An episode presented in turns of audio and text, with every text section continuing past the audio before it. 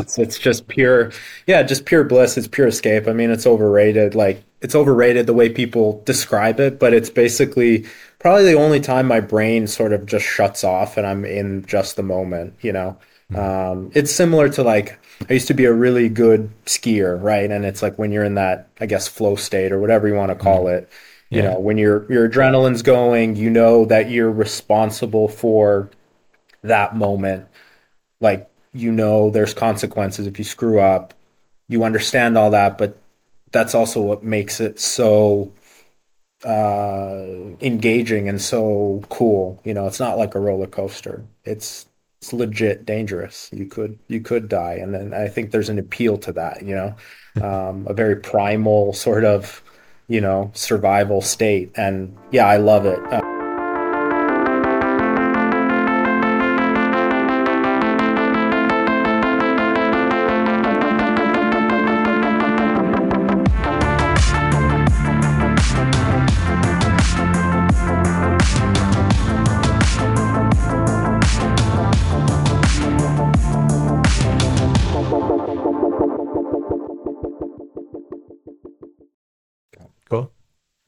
yep. Awesome.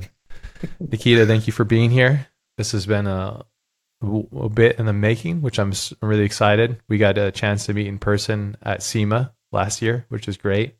Got to see your creation that you and your brother put together, the half 11 in person, which is really cool. And I got to see it in a more complete state with the, you had the top on, which was really cool. Yeah. But um, yeah, we've been existing in the same space for quite some time now, and it kind of gets gets smaller in the amount of people that are involved when you start getting to this certain level, you know. And it's been really cool to see what you guys have built and and look at it from afar and like hear people from different worlds talking about you guys without me knowing that I'm familiar with you all, and that's been really cool too. So yeah, and it sounds like you had quite a crazy journey too. Like it was fun to hear you on Matt Farah's podcast and what you guys have been through, you and your brother, and your career and all that stuff. I'd love to get into that. But first and foremost, I'm just stoked that you're here and thank you for taking the time to be here.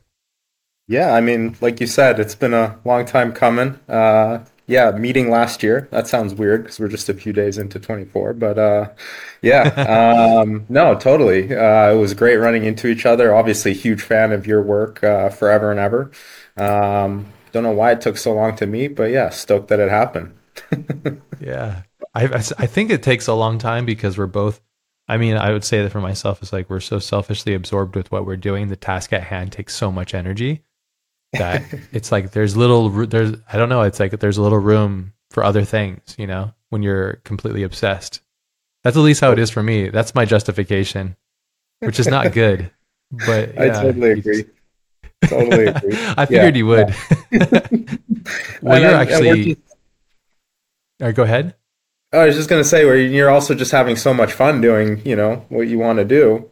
It's like yeah. it's kind of hard to like go drive somewhere and meet somebody. It's like, no, man, I'm having so much fun creating. I love it. yeah, yeah, because we're not that far apart, but we're far enough to. It's like, okay, that's there's my day, you know. So I got to yeah. be like, okay, I'm gonna do this, which is yeah. uh, also, which is you know, it's a good thing though, which is um, but I'm really stoked that there's things like SEMA that brings a lot of us together. And it was so fun to see a bunch of old friends. I haven't seen Brian Scotto in a long time and um, all those guys, wonderful people, and got to see you. And obviously, we all had a good time showcasing the Z, which was really fun. So, mm-hmm. yeah. But yeah, I always say, I think this is something you'll get a kick out. I always say when you're the drug and the drug dealer, things get interesting and and I look at this as a drug. It really truly is like making, creating, doing things like you're constantly dumping dopamine into your system and you're just stimulating yourself and yeah. Been doing it since a kid. Yeah. Yes. Yeah. When you're working with the right people, the right project, there's there's nothing better. And then obviously if you have some bad clients or bad job or whatever, then yeah, it can it's not not as much dopamine. But yeah. Yeah, was cool, man. SEMA was cool. Was it your first time? was your uh, no, I've been there. Uh, I went once before, and that's okay. when I met Ken, and that was like it was really cool to just go as like a normal person, you know, like there's mm-hmm. it just and nobody really knew who I was, which is also really fun. And it was just kind of cool, nice. like just to see friends and and just kind of cruise around through it, just kind of incognito and see the cars and stuff. So nice, yeah. Nice. But have you been have you been before? No, that was my first time. So yeah, that entire oh, right. week yeah. was crazy. Yeah. yeah, that is wild because you drove the half eleven out there, right? Didn't you? Uh, well, we we we trailered it out there, and then okay. yeah, it spent uh, spent a week at a Porsche dealer as well, and then the week after we had the Concours d'Elegance. So yeah, the half eleven was out there for for a few weeks, couple yeah, wild. That's so cool. just it would just be really just insane to drive that that far. Is that why? But you've driven across the country though, right? Yeah, yeah. Yeah, it's just so it's not something you want to do, and like the car gets dirty, and then you got to clean it, and you know. True. We did it once. Yeah. Good. How many times I got to clean this thing? Yeah. yeah. Exactly. Well, if you ever need somebody to drive it really far, far distances, just let me know. Yeah. Sign me up. I'll put some totally. head uh, some headphones on. Of For course. people that aren't aware who you are, what you do, can you explain who you are, what you do? Because I find you to be a very intriguing individual and, and kind of hard to just say you're this thing. I don't think I think you're one of those special people that wear many hats and do many things. Oh, geez, um, that's a loaded question. What do I do? Um, well, I uh, I was at one point a kid who wanted to be a car designer, um, and uh, yeah, at 14, basically dropped out of high school and chased that dream. Uh, moved to Italy, uh, then moved to California, and then yeah, was lucky enough to, I guess, get that job. Uh, and so for ten years or so, I was a I was a car designer for the big car companies, um, and then working with some small startups. Um, my brother and I have slightly different skill sets. Uh, my side is a little bit more on branding, strategy, um, sort of future vision, development. So a little bit, let's say, theoretical not so much pragmatic. Um, my brother, on the other hand, uh, for people that don't know, I'm a twin. Um, so yeah, my my twin brother Iliya, uh, he's got a lot more production experience. So like real production cars, you know, stuff that's built on a factory, um, cars on the road. So a little bit more real world. Um, but for me, yeah, it was very much like working on cars with no steering wheels and things with wings and you know very much advanced design programs, you know, 15 to 30 years into the future. Um, so, you know, you're kind of guiding a company to hopefully invest in the right technologies, the right materials, the right product types, the right business models as well. Cause, you know, there's always this fear, oh, we'll never own cars anymore. And like, you know, that was a, that was a trend for a bit. Um, so yeah, it, it, I did that for 10 years and then basically, kind of got tired of the corporate world, let's say. And uh, my brother and I, uh, he still works corporately, um, but we started Oil Stain Lab together. Um, and it was originally a design consultancy um, where we worked for sort of freelance clients and stuff. And then um, eventually it's now grown into uh, sort of a, a, boutique car company. And uh, as anyone who works for themselves or, or has their own company, you know that, yeah, like you said, you wear every hat. So, yeah, my days today are filled with marketing, advertising, engineering, websites, fundraising, everything. So, yes, many, Taxes. many hats. Taxes, yes. Contracts, NDAs. Holy crap, so many contracts. so many contracts, especially with this yeah. stuff. They get, there's so much money and capital investing and, and things involved with it that and it takes such a, a large amount of energy and so much time to actually execute because all the pieces need to be moving at the same speed at, mm-hmm. at with a, with inertia, which is capital. yeah, yes. it takes a lot. Yeah, you summed up a lot of things. I took I was taking notes, and I'm going to come back to some of these things. We should maybe come back to this 14 year old version of yourself. and I love it because it's it's fantastic let's also talk about where you were in the in the world at the time. Where where were you raised? Where'd you okay. grow up? Yeah, yeah. So I was born in Ukraine. Originally. Yeah, born in Ukraine, and then mm. my parents moved to Canada um, with very little money, and uh, yeah, made a new start. Basically, I think I was about three years old, and we moved to the east coast of Canada, um, Halifax, Nova Scotia, and uh, to yeah, cute, cute little town, uh, northeast of Boston. If if you know, a little more geographic there. Um, Yeah. Population three hundred thousand.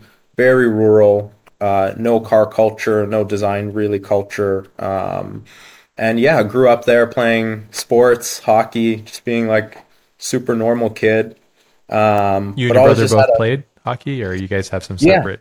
sep- yeah, yeah. No, no, we're like clones. We're we're like shadows. Yeah. I think uh, with trip. twins, it's interesting because it's like some twins hate each other, and Yeah. some twins are inseparable. And uh, you know, I guess we've been lucky that yeah, it's we joke we're enablers of bad ideas because we we kind of think the same. We kind of agree on a lot of things. So it's like if one guy has a bad idea, we're like, yeah, no, seems like a good idea to me.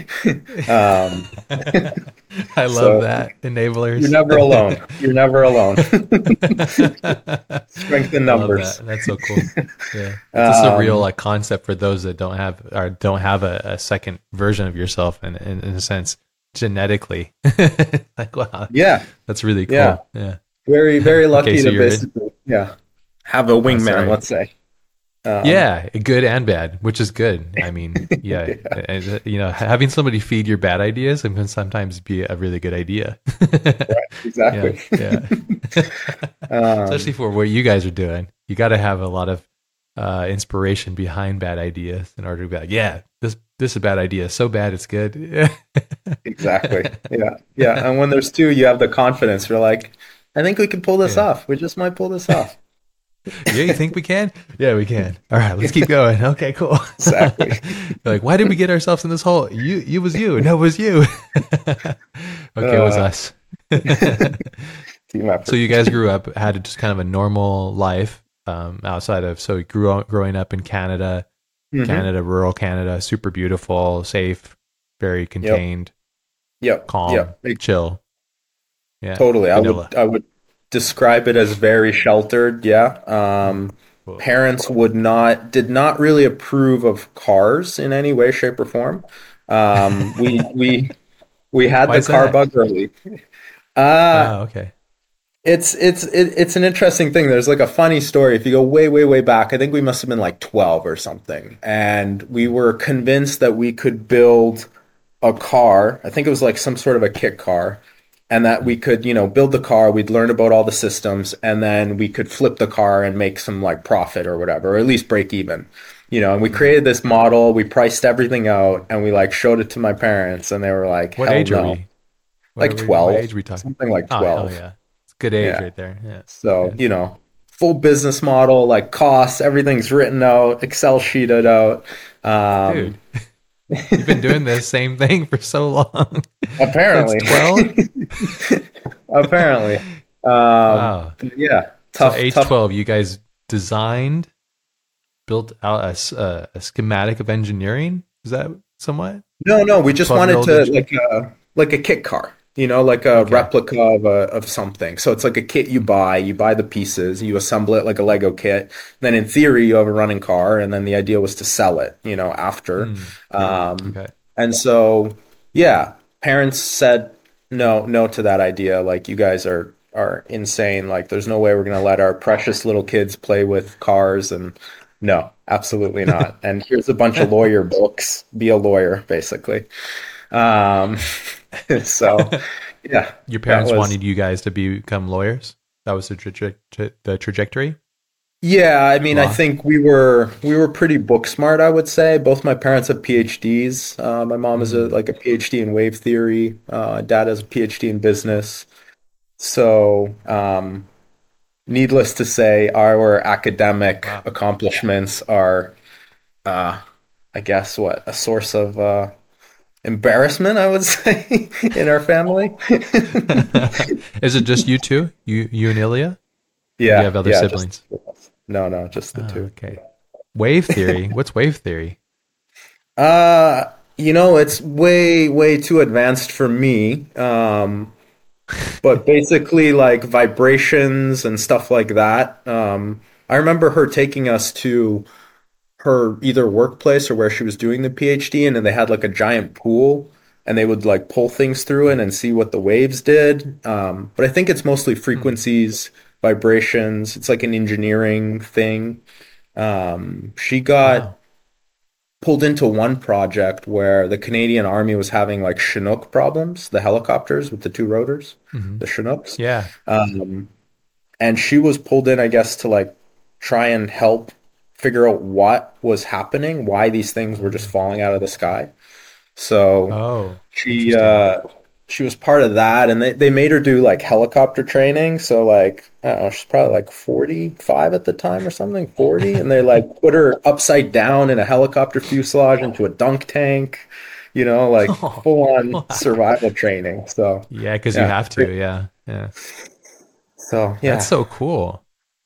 That's also really interesting because yeah, I guess there is like there's concepts in the wavelengths of sound and vibrations and all that kind of stuff that she could be. Oh, did they figure out why it was not working?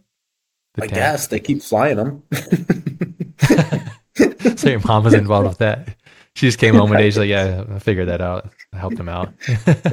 Easy. now eat easy your for- vegetables and, and read this book on lawyers. pretty much. Yeah. and your dad's in business, so that's cool. I mean, that makes sense too. That kind of helps because you guys.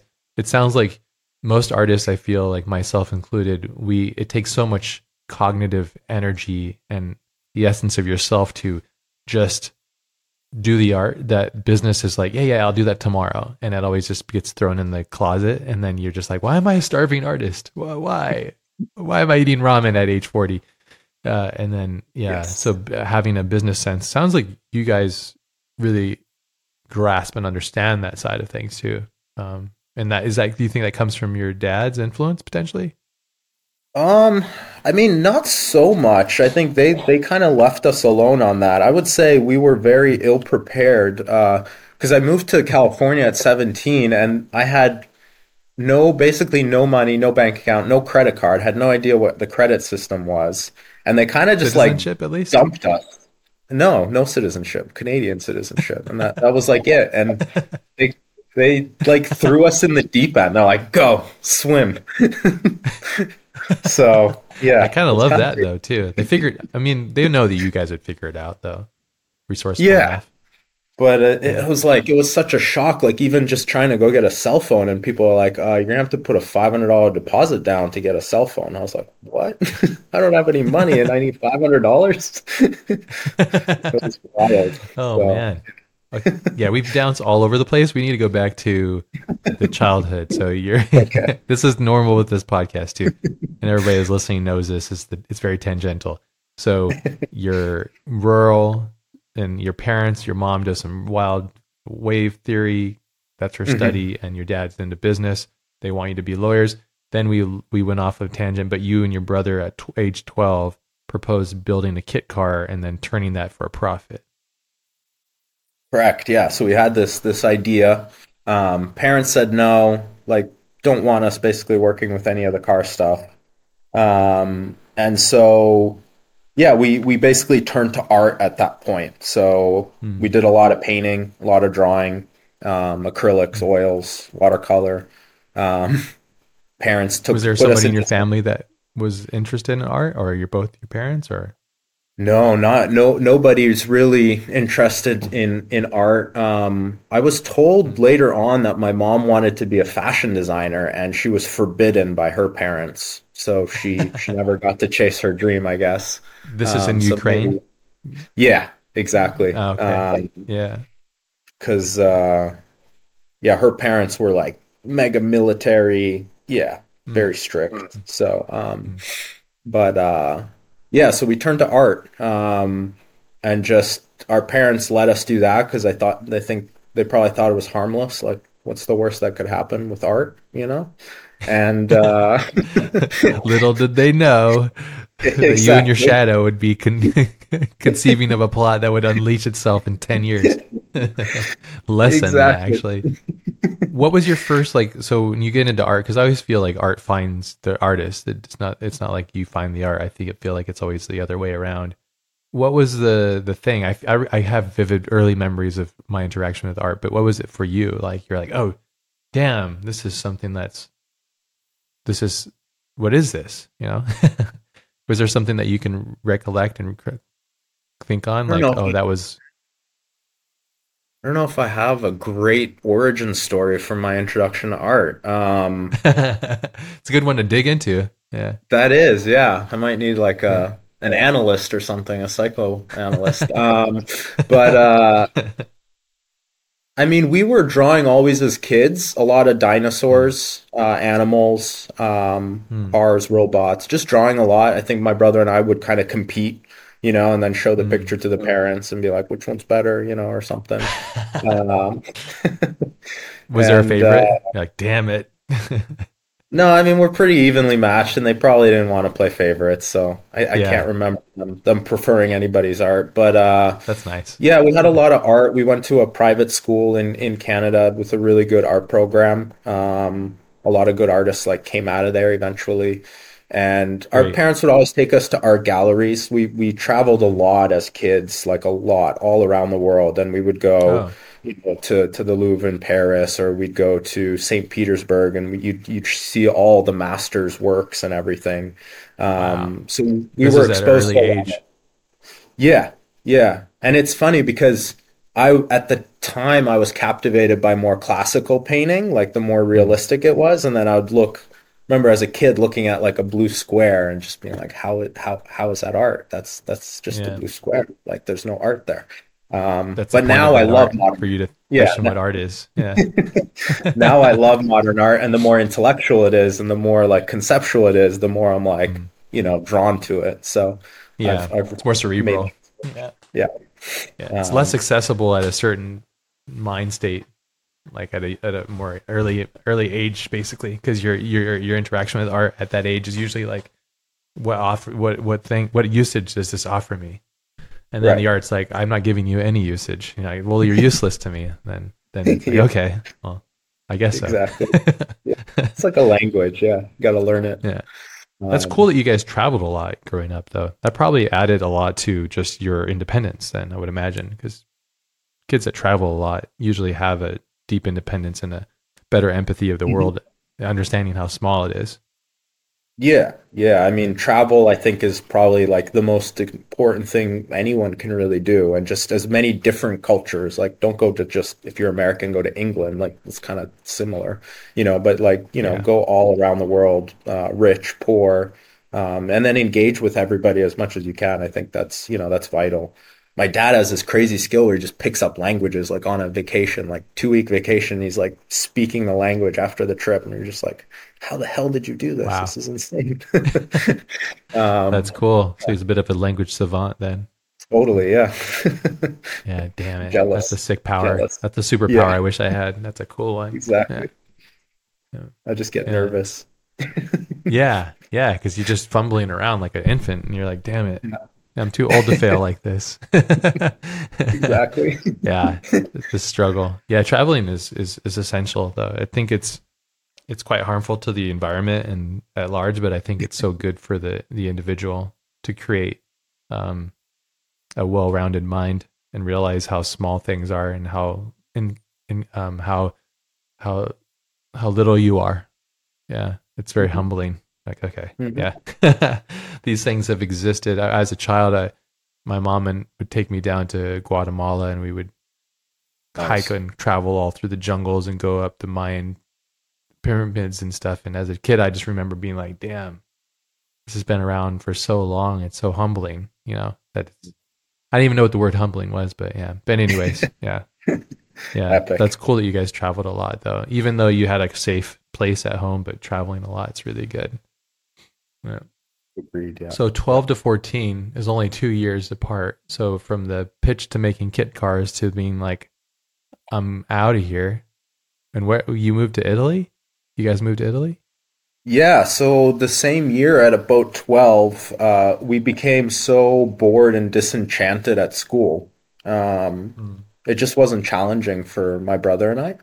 And, uh, you know, we, we were those, uh, uh, the type of student that could, you know, either get like an A or could get a D because it's like, I'm just not present. You know, it's just too boring. Um, yeah, so we we basically made the decision. They did like some weird test on us or whatever, and uh, we tested to like a very high level, whatever. And we basically started doing a half homeschool, half you know, going in to get tests done at the school or whatever. And by 13 and a half, we'd completed like the curriculum, the Canadian curriculum or whatever. Um, you know, our, our mom was like teaching us pre-calc or whatever. Um, you know, we're 13. Um, so That's cool. yeah, they they basically we got the opportunity to then do. Technically, I'm a high school dropout. I don't have a diploma or anything, um, but we did take. Uh, oh gosh, what's that standardized test that you need to take uh, to get into colleges? Yeah, that one. Oh, Yeah. SAT. Yeah. SAT. Yeah. Yeah. Um, so we took that at 13 and a half, got a score that would put us into any art college. So we are like, okay, so we're done. and then started, uh, you know, started working on portfolio and basically picking out where we could go, where we couldn't go. And, uh, the school I eventually ended up at, Art Center in California, was just off off limits because it's so expensive. I mean, it's so Yeah. freaking expensive. Um, yeah. Super expensive. parent- Yeah. Parents were just like, look, I think at the time they were still hoping like this is just a stage. They're young. This is not what they want to do. They'll they'll try this. They'll see how hard it is, and they'll become lawyers. And uh, so they they enabled us. They let us let us chase this idea. Um, we applied to a couple schools in Europe, got accepted to a few. Uh, and our dream was to go to Coventry, where my grandparents live. Uh, they lived in England at the time. And the dream was to go there, got accepted, and then they found out how old we were, and they were like, no, you're not allowed. Not allowed to go. I was going to say at 13 and a half. What, what are we talking Yeah. about here? And Because you have uh, to be 18 plus, right? I would imagine. I, I guess, but I mean, you always hear about some kid who's got like a master's degree at like 15 or something these days, you know? Breaking the system. Yeah. yeah. Um, I've but never heard uh, of that, but that sounds interesting. yeah, I don't know. I mean, there's there's like a doctorate people that are like 18, people with multiple Wow. degrees at like 16. It's a definitely It's a kind of child weird because prodigy. you just have no, ex- you have little, I mean, maybe you have life experience, but like you need life experience. Like book smart is a thing, but in a concept and theory, but like life smart is a different thing. So yeah, I don't know. Anyways, that's a tangential thought right there. Well, I- Agreed, I okay, would, so you, uh, you I was gonna say I would not Mhm. want to hang out with myself when I was, you know, 15 or whatever in college. Like no, you'd just- want to drop kick yourself out of the building. exactly, exactly, Get this idiot out of here. exactly, Thinks he knows everything. exactly. Uh, but and in your uh, own world you do that's just that's the irony of it so coventry Yes. they said no because you guys are 13 and a half So- exactly. and then you Yeah. got some acceptance and this is art only so this is like and just going to art college this is it Mhm. Yeah. Uh, so it's a, a university program in Italy that accepted us, IED, um, in Torino, Turin. And uh, so, yeah, we moved to Italy six months before the start of the, the course, if you will, um, and started learning You Italian. Yeah, yeah. Learning the language. have you retained some of the italian that you learned I do, I do. I, I, I retain Italian. So if I watch an Italian movie, I can understand it. But That's again, great. with foreign languages, speaking it, I just I panic. I just straight panic. yeah So italian's such Um, yeah. a beautiful language though if there's a language to learn it's one of the i think that's at the, the top of my list personally italian's so beautiful and the country and the food and the culture is just fantastic yeah, I mean Italy is yeah. Uh, so so fortunate to be there, like you said. It's also a very easy language, I think, to pick up. It's very like as you see it. It's not like French where there's a lot of hidden stuff. Like I know French too, but gosh, French is hard. Um, yeah, there's a lot of and Vietnamese and like Mandarin. It's like wow, we really like flipped the script on this on this one, guys. Thanks. yeah. I'm not. I'm not even attempting that. yeah, yeah. Vietnamese is really it's all tonal and it's like really if you just speak English, it's like whoa, what's happening here? yeah, it's a different thing. um, So IED is what the school's called. yeah, yeah. IED. So it's like a multidisciplinary creative school. Um, Mm. and uh, yeah, so we did the the first. We ended up staying there for 18 months, uh, but the first year was was pretty cool. It was a very, um, very sort of intro uh, to design. You know, they they start you off as at a very basic level, uh, so it's probably not like other car design programs. I remember Oh, this is the automotive Homo- focused only. This place. Oh yeah, yeah, yeah, yeah. Okay. So you weren't going for art. You were going. I mean, there's art involved, but you were going because you can go to art specific. Mhm. But you were going for automotive design. This was Yes, okay. That was Yes. the focus. Okay. yeah, Okay, automotive gotcha. focus, but you know, first year you're doing a lot of just basic art stuff like figure drawing. I remember doing homework for one week was a hundred pages of straight parallel lines. Like Hmm. it was so tedious, eleven by seventeen, and probably like fifty lines on each page, and then like Wow. fifty pages of just circles, circle, circle, circle, circle. It was crazy. Interesting. Um, very tedious, uh, but yeah, it teaches you a lot about just you know patience and repetition and hard work and yeah, staying with it. Um, you feel like those then- lessons still stay with you today? Those specific things, or or not? Uh, yeah, I mean, I think so, but I, I think it was really more of like just a life lesson of like how to b- create patterns, and once you have patterns, how easy it is afterwards, right? It's more that rather than like probably now my lines are a lot less parallel than they were then, but the the the life hack, I guess, is you know I've learned it and yeah, definitely implement it basically. So, um, but uh. Yeah, and I mean there was there was a bunch of like general art history stuff as well that we were learning, you know. Um, Did you like art history? I did, yeah. So again, growing What up didn't did really do?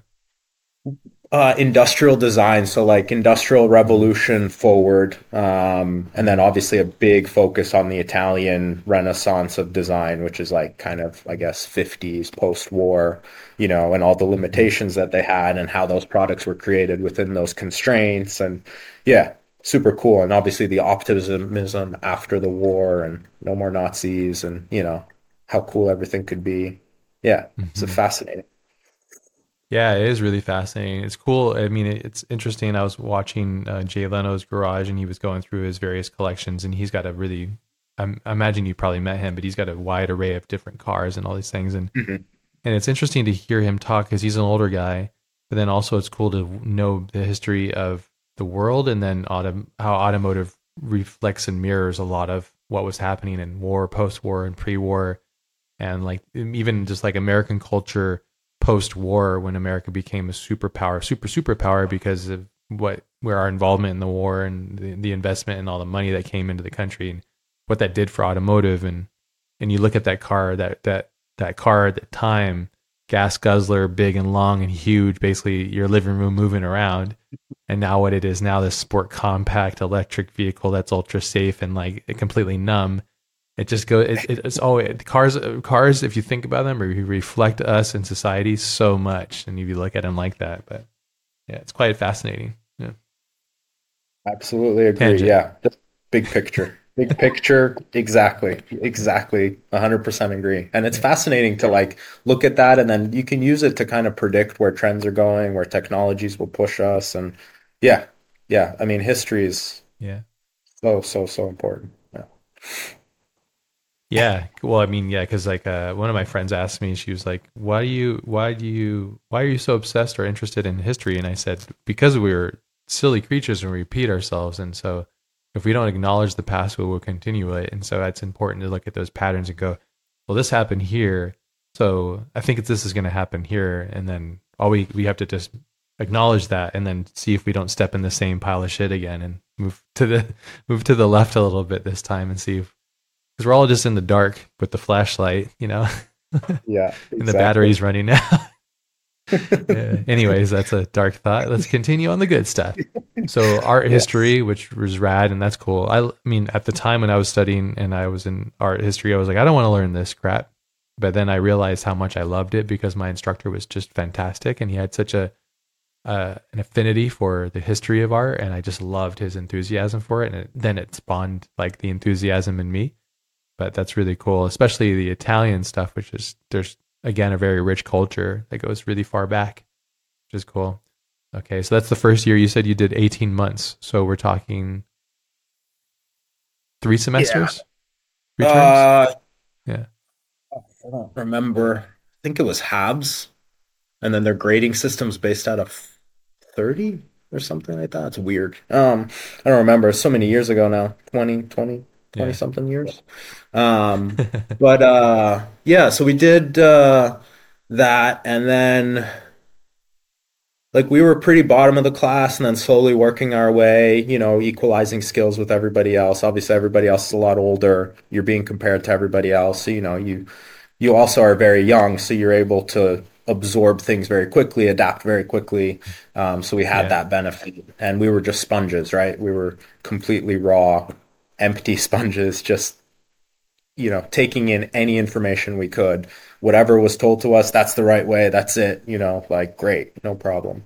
Um, we met, yeah, we met like Giugiaro, which was really cool. Went to a studio, uh, spent the day there. He showed us like how he created the stuff, and you know, finding out that he doesn't sketch at all. Actually, he just uses uh, the the three planes. So he designs everything in side view, then takes a ruler, transfers everything to top view, then does direct uh, front and direct rear. It was just such a because he comes from architecture, uh, so it's the elevation views, and uh, just being like, huh, goddamn. I didn't want to be an architect because I didn't want to use rulers, and here we are using rulers. Yeah. Yeah. uh, so that was cool. That's so cool. I mean, what a legend too, and what a fascinating designer, and such an Mhm. impactful, influential designer too. Jujuaro, Mhm. is that how you say his name? Uh, yeah, I guess Jajuaro. Yeah. Jujuaro. okay, yeah, because I, I Jujaro, I guess, but I, I don't know. I'm I'm I'm leaning I'm on you for knowing that. Okay, No, I'm so maybe. Canadian. but yeah, I mean, uh, that's so cool. How how so? How does that work? He draws it from front three quarter. You said, or No, like no, no. isometric? Nope. Yeah, yeah, full isometric. So he always starts with a side view, just side Okay. view, no. Oh yeah, always side view. Yeah, yeah, no perspective. Um, yeah.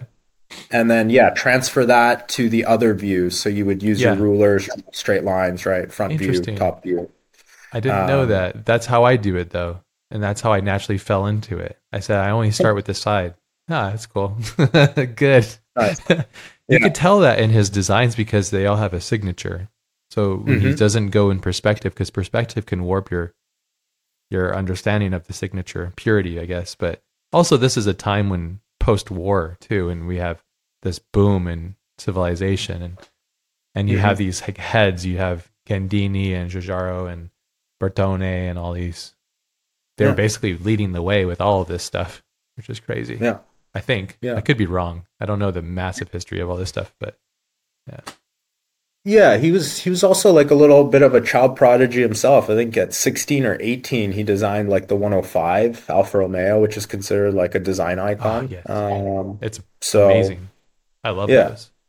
yeah. Yeah, Yeah, that we- swoop we- back rear and that Yeah. clean front. Mhm. How old was he when he did that? I think he was 17 or 18. Yeah. Damn it, man. perfect place, perfect time. And then yeah, what a wonderful he was working was he working for uh Bertone, Bertone. For, at that time? Yeah. Yeah. Yeah. Yeah. There's Pininfarina and Bertone was there was the 2 Mhm. main houses, uh, design houses for automotive at the time, right? Yeah. Yeah. Yeah. Yep, exactly. Fantastic. We're talking about like all of the icons, not only from Italy, but just in general. You even look at if you look at some of the stuff that they were doing, you could see their influence obviously from the Miura to the the original Mustangs and stuff like that. All of these sweeping lines and it's all there. Not the Miura necessarily, but maybe the rear, the rear three quarter parts of the rear, and some of the Mhm. Maseratis and stuff that were coming. Then it was all everybody was in, influenced by one another. This is pre-internet era too, so when things were when things really came out, you're like, oh shit, this is the first time I'm literally seeing this thing, and I had to see it in person. Right. Crazy. Yeah. Imagine that era. That's like so crazy. But, Yeah, I mean, not no newspapers, basically, no real photographs. Like international news must have been very different. Yeah, it's like literally you would have seen like a Miura only in person or at an auto show or something. But it's like, yeah, Yeah. crazy. I have this thing that you might find interesting is that my whole childhood, I you know, there's certain cars that you get inspired by, and I don't know what it is. It's just it's the design, it's the ratio, it's the the brashness of it, it's just the the formula, whatever it is. There's a beauty to it. You say the Countach or whatever, but the F40 was one of those cars. I'm like, man, what is it about this car? It's so special. And then I, you know, I'd, I'd see it in magazines and I'd see it online. I would collect images of it digitally and stuff. And then I never saw one until like maybe two years ago. And I saw one in person at the Petersen. And I realized that there's a significant power of not seeing something in the feel, the real life. And then there's a significant shift in power that happens when you actually experience one in real life. And that, I mean, I just saw it in person. I didn't drive it. I didn't, mm-hmm. which is the right. whole other side of it. But it didn't diminish its value to me. It actually made me think that there's more value almost in the the other side of it, which is the the dream, the incept, the idea, the the, the poster on the wall concept, you know. And mm-hmm. you see people in their midlife crisis is like throwing out and collecting um, Countaches and stuff, you know, because they're just trying to live that life again, you know. But I don't know. What do you think of that? I'm curious what you thought because I know there's we have similar muses in this thing too. Yeah, I agree. Uh, similar things happened to me with Miuras. I actually didn't like Miuras until I saw one in person. In photographs, mm. I didn't like them, but I when I saw one, I was like, "Oh, this actually makes sense." But mm. uh, I agree with you that the power that we like imbue onto something or um, what the mind can create is is very powerful, right? And and it's the mystery, it's the unknown. It's kind of like, you know, I think in many ways, like society's missing that now because uh, you know, images, 3D models, they're so accessible.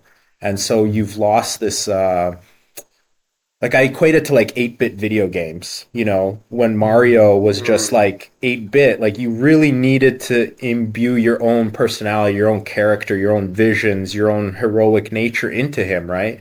You were part of that process. Um, and now with video games or even VR headsets, it's all about us. Like it's just everything's real. It's, it's, there's nothing where you can kind of project yourself. So yeah, it's an mm-hmm. interesting thing. Like how do we, you know, it's almost like, yeah, how do we engage viewers again? I mean, it's kind of connected to what you're talking about, I think. I'm going off on a tangent. No, I love that. And it's actually, I appreciate you bringing that up because I, I think about that a lot too, growing up with technology that was very nascent still and reform like of, of how graphics were represented on a moving screen with pixels and, and then, yeah, you would kind of, I remember playing like Castlevania or you know Mario, but Castlevania, for example, like if you've played it on the Nintendo 64, it had like this beautiful painting of like the guy with the whip and the castle in the background, and you look at it, and at least for me, with a creative mind, I was like, oh fuck, that's the dude, okay. And then like when oh that's like the mummy guy, and you know, and so my brain was just going fucking hog wild on it, like thinking about all the things. So when I'm playing the game, I'm I'm I'm creating this weird symbiotic relationship that's happening, which I, I just love. And I, and I think when I play modern games, um, there's this, it's almost like I'm sitting as a passenger to the person that is thinking where I should probably be thinking more, but and not all games are like that. I'm playing a, a friend of mine, Alex. He, he, uh, created this game called, um, man, my brain, uh, it's an, it's an incredible game. Let's see, turn it on here. I have my switch right here. um, I don't know why I'm drawing a blank on the name, but um, it's really beautiful. Uh, mid uh, hyperlight drifter, basically. It's really cool. Um, but it has like that old 8-bit feel, so you can do that creative thing again. It's a really, truly a work of art. It's beautiful. But um, nice. yeah, there's check it out. Maybe I don't think that's a generational thing. I think it's a human. It's a human thing. I think for me at least, it's like being able to imprint yourself and and and extrapolate and explore and evolve I see that with what you guys are doing with your cars too. Because I think, and we've talked about this at somewhat length, but I think you know how I feel about this stuff is I don't look at cars as as a car. I mean, I do if I'm going to the grocery store and I have a Tesla, so it's like I get it. It's a phone with wheels, cool, and it's fast as shit, and it's cool. It's modern, awesome. I also have a Raptor, um, but I look at cars as as it's a culmination of all of the things that it's basically humanity kind of summarized in this thing. You know, mm-hmm. it's our mm-hmm. overreaching our bounds, stretching beyond ourselves, curiosity, engineering, science, technology, art, all these things, industrialization. You know, all of this stuff. Um, uh, do you feel the same? Do you have a connection to that? Yeah, I mean, absolutely. I mean, I think you know, for cars are such a unique product. You know, there's so many things that it takes to design them, but also like each person when they buy their car they see something in it that makes them whole in a way, right? So it's like when you buy a Raptor, y- you're kind of imbuing yourself into it as well in a way. Oh yeah. And uh, Yeah. it, you know, it's it's. I've always thought it would be fascinating to, if there was a way to capture what the owner of the car thinks their car looks like as opposed to what it is. You know, like in their mind when they drive that car, what it looks like as opposed to what everyone else sees. you know? I love that. Uh, yeah. I, one of my favorite be- things is to go and drive my other friend's car after cleaning cars and then like seeing my car being driven. I'm like, whoa, cool. Exactly. it's such a nerdy thing, but sorry, you were saying? Yeah, no, I, I- just think cars are this this unique canvas that you know we're all sort of, you know, I think still people care. You know, I think even people Yeah. who drive a Tesla, there's they still care and they still have an image that they're trying to project. It's mm-hmm. just maybe not the traditional car image, and like people will hate on that. But the reality is, is it's like you're still saving the planet. You're still tech forward. You're still an early adopter. You know, you're still showing the world signals, and that's that's what the appeal is, right? Yeah. So- Well, I mean that then the Tesla is my wife's car, and when I got the Raptor, we thought it'd be good to counter that. So before I had the Raptor, I had a Gen one Gen Gen one NSX that was fully built, engine built, everything was done to it properly. It was an incredible machine. But I realized that I had what I was trying to do with my career was I was trying to prove it to myself that I could overcome poverty. I could use art as a vessel to buy a supercar, basically, but the poor man's supercar. But I think, in my opinion, the NSX is superior in the era of its cars mm-hmm. to all of the rest of them as a driving machine, hands down. Mhm. I've driven the other mm-hmm. ones, most of them, and the NSX on paper and, and the one I had, at least, it just was just. I went, I drove like a Porsche of the time, and I and I'm like, this is so horrible. Like mm-hmm. J- Japan really refined supercars, and so, anyways, I had that, and then once I realized I had it, then I went through that whole process. I, okay, I checked that off. So there's no more. I don't need to. I don't need it anymore. It starts to own me, and I'm like, okay, I got to get rid of it because you Mhm. know, I don't know. I don't know if you've had that relationship with cars. It's, you've owned quite a few cars. It seems like. Yeah, yeah. I mean, between my brother and I, at some point, I think we had 13 cars or something. So yeah, so many it's uh, cars. it's uh, a there there is definitely a point where they where they own you, and uh, there's always been times where I'm like, just getting rid of all these, like, fuck it, Yeah. you know. I've got. There's been times where I, we literally have like 13 cars and none are running because we only like old cars. And it's just like, dude, we're taking an Uber. We have 13 cars. Like, what the hell is wrong with us? Um, Can you name these 13 cars? I'd love to know that in this collection you guys have. Uh, I, it's mostly a lot of 911s. Um, we've got an old Alfa Alfa 105s, the GTVs, the Giugiaro designed one. Uh, we had Ah, yes. two beautiful two of those. Um, we've got like an old Chrysler Imperial. What else do we have? Hmm. What else do we have? Yeah, a lot I've been obsessed with the 911s. Alfaholics uh, GTA R recently. Yes, yes, so good, so good. Talk about perfection and perfecting perfection. They're kind of like what Porsche is doing with Porsche, but on like a very small scale. Just love that Mhm. stuff. It's so cool. I love the idea of a smaller, lighter, high revving, drive it as hard as you can, and it will just ask you for more kind of experience. Whereas the opposite, it's like let's have a heavy car and just put like a thousand horsepower in it, and then it's unwieldy. You're like, okay, it's like a katana sword compared to like a like a Vikings, I don't know, sword, I guess. Different weapons. Just a bomb. yeah.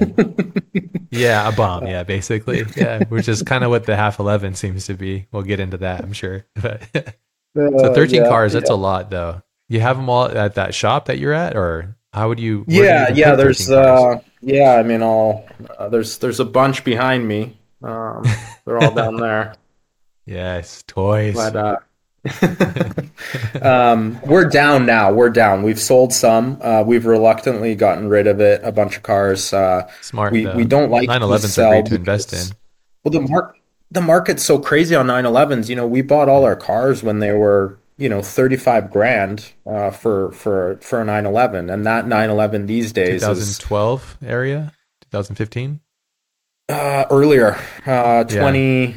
2011, 2012, just when Yeah. things were really about to spike. It's Um, before Magnus like made Outlaw and all that kind of stuff. yes. Because he really Yes, exactly. that. Uh, right before that, I was like, I'm gonna get a Porsche, and I had a S2000. I'm gonna I'm gonna sell this. I'm gonna get a 964 whale tail. I'm gonna get turbo, and I was like, I could get one. I could just basically get one for twenty thousand. Mhm. It's like they're unobtainable now. It's like I'm not buying. I'm not buying that old piece of crap for three hundred plus thousand dollars. You crazy? Yeah. It's not Yeah. worth it. It's just not. Yeah. exactly. I- Yeah. We weren't even Porsche fans. Like, I don't even like the 911s, really. I always thought they were just like kind of glorified Beetles. you know? They are. Um, yeah. But there's a beautiful soul to them, but they are, for the most part, glorified Beetles. Yeah. People try to say It's just- uh, it's not, but I'm like, no, it's literally the same thing. It's it's uh, the thing that convinced us is first of all there's Group R, which is like the whole heavy customization of the cars. Like you can't really do Mm. that with Ferraris, or at least back in 2011. And also like when it's your money, and you know a Ferrari 355 clutch job is so much money. yeah. You're just like, all right, let's go with the Beetle. and uh, it started. It started a beautiful love affair. Like you know, we've Mm. had so many now, and I really understand like the nuance and the differences between them, and I I know what I like, I know what I don't like. Um, so yeah, What's the been- favorite Porsche for you? Like if you had, if you just look back and say, there's a one Porsche that's back there. This is why I have this one. This is You the know, one I, I- have and why. I think we got really lucky. So for our 25th birthday, we just finished paying off all our student loans. Uh, we had no money except. Thank you. That's a big It was a deal. lot of To be age There's a 25 lot to of- do that too is impressive. Yeah, it was a lot of ramen and no eating out. It was like two years of just hardcore sacrifice, but free. We were free. And uh, the uh, we decided to basically for our 25th birthday to buy a car, and we debated all these different cars. Eventually, found this 911. Didn't know anything really about them. Didn't know what a long hood or short hood was. Just kind of blind, dumb luck into this 72 RS Tribute with a three liter race motor in. Oh, And- man. holy grail. What the Yeah. hell? didn't even didn't even realize 72 was a special year. Didn't realize any Iconic. And Especially that's the the, the model. Yeah, and uh, we've since then blown up two engines. We've put in like a 3.6. We've changed pretty much everything on that car, um, Wow. but its soul remains intact. So You still have this one? Yeah, yeah. Is this a graffiti one? No, it's the the Marlboro one. It's got Oh, Marlboro, Marlboro livery. Oh, okay. Nice.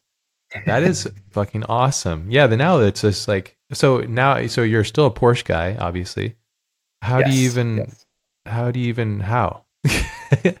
Cuz it's turned the whole thing's turned. So it's like how do you even manage and maintain and are you Yeah, just I mean- okay. we we basically work on our own cars as much as we can um, Sure. and then use some friends that help us maintain the cars but generally we try and work on ourselves um, we're obviously not buying buying any porsches since like 2015 basically because to me That's 10 to me they're 2012. still yeah i mean they're still just $30000 cars and i see the similar cars and like 200 grand and i'm like are you guys insane this is like some weird cult now you know Yeah, it is some weird cult. It's almost like some weird Bitcoin currency or something. Like, dude, come on, guys! Like, what is happening here? you guys all just um, jacked up the price, and I think I'm just bitter because I wanted one. I'm like, well, I guess that's that. I'm not. I'm, I'm not going to spend that much money on a 964. No way. And if I get a stock one, I'm like, it's not cool. They they are thirty to fifty thousand dollar cars in my mind all day long for what Yeah. you get out of them. And you get a lot of joy for thirty to fifty thousand dollars, but you can get a lot of joy out of a lot of cars from thirty to fifty thousand dollars. That Yeah, like exactly. it's a lot of money for a car for experience, and especially like those kind of cars are not like a car that I would encourage you to drive all the time. You could, but it's not a comfortable vehicle like all the time. The Raptor Yeah. is. The Tesla, no. Right. Raptor's Oh, uh, a moving, man. angry sofa. We're just we're just two cranky guys that are just like, oh, it's too expensive. it's true. I sound so old, but it's. I mean, yeah. I, I like I said, that's just I'm more or less bitter. So if you had, so the the the dream, that's in the garage is a 72. Yeah, just the one that's that the you car already we'll have never sell. Never Okay, sell it. Yeah. one. Yeah. I mean, if I had a if if I had money unlimited for a Porsche, I'd probably, you know, I- I'd probably get like a 908 long tail. You know, I just love Mm. the look of them, but it's not really a 911. If we're if we're picking 911s, gosh, I don't know, maybe a real RS, maybe Mm. Yeah. Yeah. not not for 1.2 million though. yeah. I got really I was watching uh Chris and Richard, I think is his name, Tuthill, Tuthill. And they had Mhm. that eleven thousand K eighteen hundred pound wet Porsche. And I was like, oh that, Mhm. that looks like it's really fun to drive. a power to weight. I'll take one of those. Yeah. yeah. Yeah. Seems like a really Yeah. beautiful vehicle. So that's interesting. So you have this you guys kind of fell into this gold mine with the 72 and getting introduced to your first car which is a Porsche which is a fantastic first car I, I think you sounded like you guys were onto the Ferrari train but it was just like we can't afford this it's too expensive to maintain but if you had your choice it would have would it have been Ferrari Uh, not even Ferrari, Lambo. Yeah, Oh, uh, we what We would you have really- gotten back then uh an Espada. Huh. It's a it's a four seater GT with a Countach motor in the front. Ah yes yes yes this is one you were after huh Huh. Yeah, interesting Yeah. yeah, I've seen this Um, before yeah and it's like the perfect road trip car. We we did a bunch of research and then basically found a mechanic that could work on them. We're like, okay, so cool. So we have that settled. Like if if there's a problem, and then we were looking for one, and then basically that mechanic ended up passing away, and we're like, Oh. oh my god, there's just what do you do now? Yeah, yeah. He don't So- want to be beholden to Grandpa. Like, uh, Yeah. Grandpa, we need oil change. He's like, ah, I'm done. Like, Yeah. No. yeah, it is sad though. A lot of these cars, the generation of of craftspeople and mechanics and engineers that were attached to them are dying off or not passing these things along, and they're becoming irrelevant, which is really sad because they are works of art and um, there there is a culture that supports these things, uh, which is contrary to what we were uh, at least I was saying grumbling about the Porsche. At least the Porsche Yeah. has like cultivated a whole new environment for it to thrive, and it, which is wonderful. And you- you could be a tech you could be a technician on these older Porsches and make a living, which is you couldn't say that maybe about the old Lamborghinis. Maybe I don't know. Could be wrong. Not all. yeah. I mean, these Porsche Porsche rates are two hundred dollars an hour. I mean, you can certainly make a living. Yeah, yeah, yeah, yeah. And then enough on that. I always keep going. Yeah, I love them though. I do love those cars, and every time I see one, I get I get stoked. No matter what it is, I'm like this is cool. Mhm. Yeah, and they're rad, and they're beautiful, and they're timeless, and it's a wonderful brand. So, yeah, um, yeah, okay. So, so it was the Porsche, and so that had had to have had influence on you, obviously, with the half eleven because it's half of a 911, but then it became a quarter of one, basically, Mhm. and then turns into that. But so this kind of this early love affair, you're talking about age 25 then, Yeah. and then getting the Porsche. So you guys got the Porsche together, so you guys shared it. Yeah. Wow, that's interesting too. Like I'm sitting shotgun. No, I'm driving. or it didn't matter. Yeah. Just like yeah. Well, we were just basically we had no money, so we took all our money and put it into that car. So it's like when you've when you sacrifice that much, like literally we had no money to pay rent.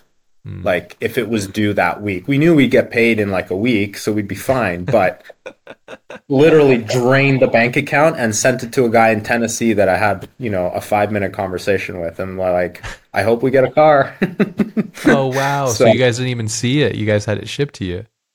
Yeah, totally. Wow. Just and this is 20, age 25 at, at 2010. This is 2010 or so.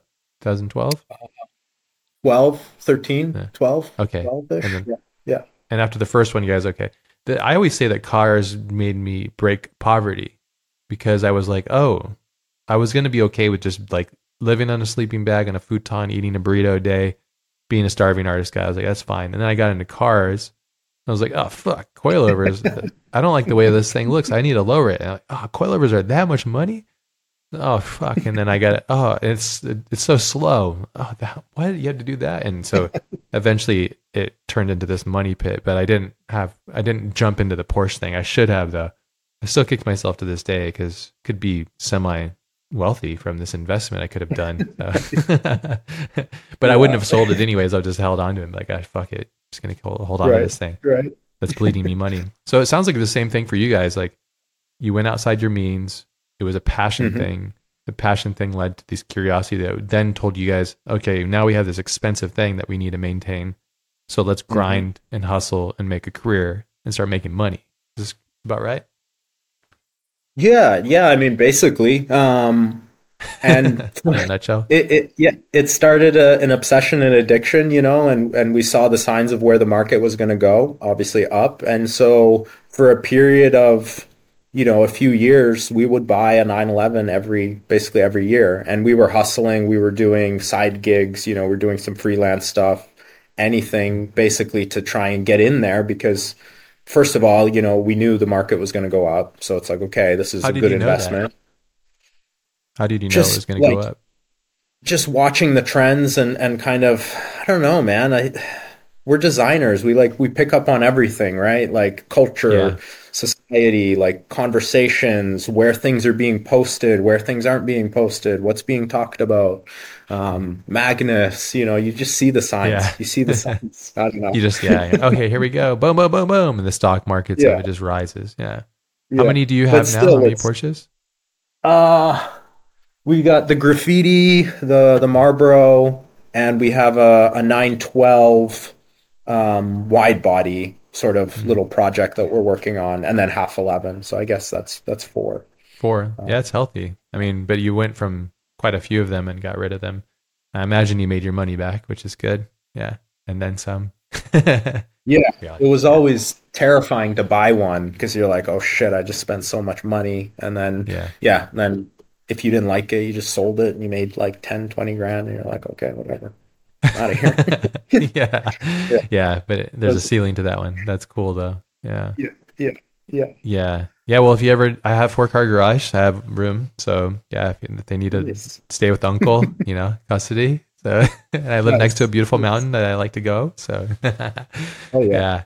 Yeah. Um, that's, that's awesome though. So I can see that though. I can see, do you feel like the legacy of that design language that form function, that simplicity, that post war industrial kind of concept, like perfecting that track, that speed, that thing, that, that, that all that ethos bleed into your guys' minds as you guys are going through and starting to make your own vision of what automotive could be for yourselves individually? Absolutely. Yeah. I mean, you, you said it really well, but just to elaborate on that, it's like when you're a young designer coming out and you're working with you know a new car company your job is to come up with the coolest newest shit basically something's no one has ever seen generally speaking it's very difficult to do something new that no one's ever seen that's simple right it's almost almost yeah. impossible it's like yeah. the holy grail um, and so very much our aesthetic at that time and our work at the time was very busy messy convoluted exciting to look at but like embarrassing to look back at it now. You know, it was mm-hmm. like mm-hmm. very sort of naive, very childish, very exaggerated, very comical. Um, but that's what got us the job. That's what kept us employed. That's what the companies wanted. Um, those were kind of the design trends, if you will, in, in car design. And you can see that. I mean, cars are still quite busy. Um, maybe Tesla is the only one that's really sort of minimal, gone more minimal. Um, I think they're leaning into the fact that they're doing that because that dif- dis- distinguishes them from the, the rest of the people, which is kind of an interesting strategy, you know? Yeah. Yeah, and it, there's a reason they do it. It's because basically building electric cars is really expensive, and they need to cost cut yeah. the crap out of it. So they said we have no money for decoration. You know. Yeah. This is yeah. Let's keep it clean and simple. and ironically, yeah. that creates a very good CDA so the drag to coefficient mm-hmm. coefficient is so low because it doesn't have all these things catching wind and creating turbulence and you know, mm-hmm. uh, which yeah. is also yeah. kind of interesting. Yeah, yeah, it's kind of but interesting byproduct. Yeah. What's interesting though is like we've always loved minimal products like Braun, you know, Bauhaus, mm-hmm. uh, even Japanese minimalism in their stuff. architecture. Yeah, and it's it's but when it came to cars, Apple. we were just busy, busy, busy, crazy, busy, nasty stuff. So yeah, definitely the 911 helped calm us down, helped uh, ground us, helped show us, I guess, that you can create something that's timeless across, you know, five decades. Like that's and now that's become our ethos is to try and create products that like doesn't matter when it gets introduced it'll always be somewhat relative. It'll always connect with people. Um, and i think that's what you have to go back to is like it has to be simple so people can understand it. And it can again to connect it back to what you were saying it's a reflection of society right? And so when things are too busy or they're too fatty they're not timeless. And so the only things that are really timeless are things that can really be a mirror for society and generally a mirror just a polished surface, right? It's simple, it's clean. Um, so yeah, mm, beautiful. my rant. I love that. I love that. No, it's beautiful, and I think that's a great rant, and I think it's very applicable. And and I agree. There's so many things that are abstract, and, and they're almost become this like quantum theory of concepts. But they're on the surface. If you can distill things down, you can kind of go, yeah, this art is connected to culture, which is then connected to these other things. Like I was having this talk with a couple of my friends, and I was saying never in, in the history of humanity has art been attached to uh, technology the way it is, and then a, na- a nascent form of currency.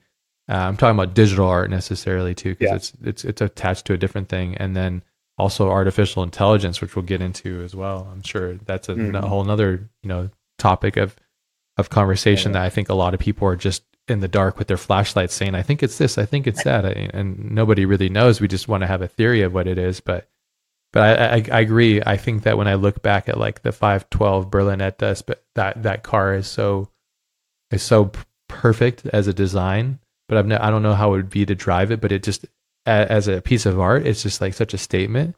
And the lines are mm-hmm. so clean and pure. And there's just, it's not convoluted. Whereas you look at a modern car and you're just like, what is going on? There's so many things happening here, and it's, but it's, but at the same time, it's, it's, it is a sign, I think, of what we're going through as a hum, as a species. Like we're quite confused, and there's a lot of noise, and so this is how we process things, and this is how we, because a car is basically a human face a lot of times, and so it's like we're reflecting on ourselves. And as you mentioned, it would be so interesting to actually see what a what a driver of a car thinks that their car looks like and what they're in it looks like.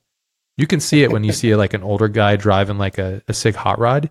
He probably thinks that he's like Elvis or something like that, you know? Uh-huh. And he's driving this thing. And me and my Raptor, I'm just like, I'm in like Mad Max or something, you know? And, and I'm like, yeah, you know, it's because you're, you're, you're projecting, exactly. you know?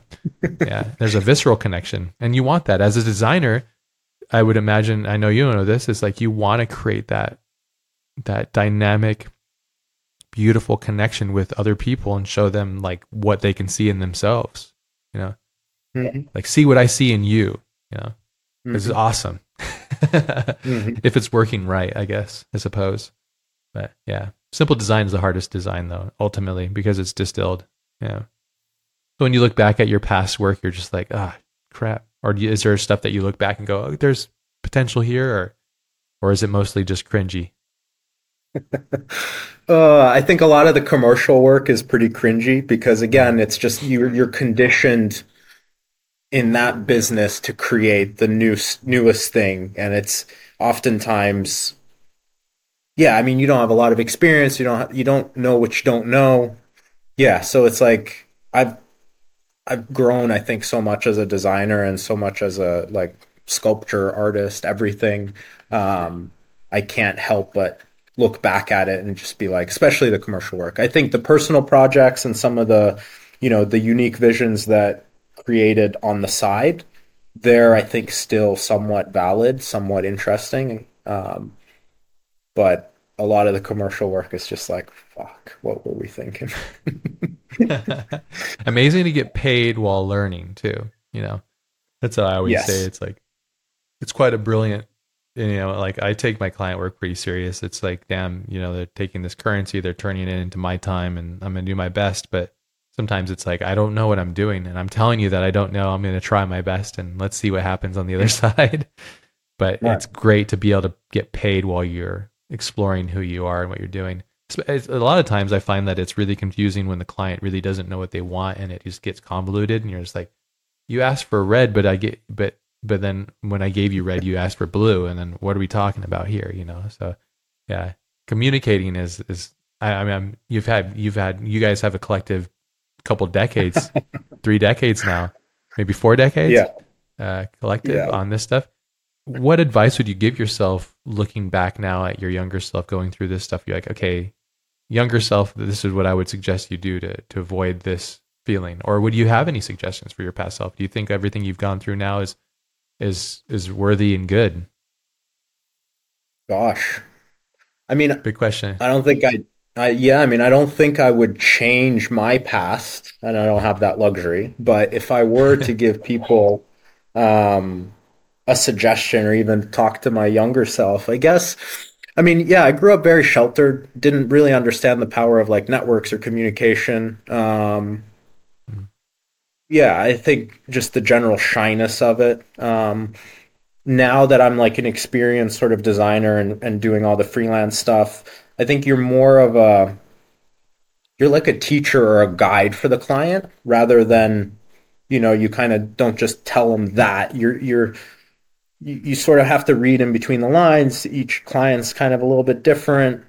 Um, I think the thing that saves the most frustration these days for me and for clients is just like you said, it's communication and kind of learning how to structure conversations or deals or processes so that everyone's kind of understanding where we're going, um, what we're doing, that we're like maybe we're lost in the woods together, but like we're making progress. You know, it's. It, I was definitely pretty hot headed when I was younger. Um, you know that that's definitely for sure. I was just like, "Fuck you! This is right. Like this is the best design ever. Why don't you like this?" Right? Um, and now I've I've sort of definitely mellowed out, and I'm just like, okay, you said red, but you what you really meant was violet, but what you really meant was turquoise. All right, like it's okay. We'll we'll figure this out. Um, so yeah. Do you feel like you do you miss that edge? Sometimes I when I that edge of me going like the ego comes out and says "fuck you," I'm right, and you're not. You don't know what you're talking about. Sometimes part of me loves that, but then the other part of me, the uh, older, more mature version, says you're wasting your energy here. Yeah. But the other part of me is like, no, you're actually being true to yourself. But are you being true to yourself? You know, it's difficult because you're we're attached to the ego so closely and so intimately as a designer. It becomes this kind of a conundrum. But so you're as you're maturing, you're letting go of that stuff. I, maybe it's because you guys are doing your own personal stuff and you're building your own legacy with more control that way. Perhaps.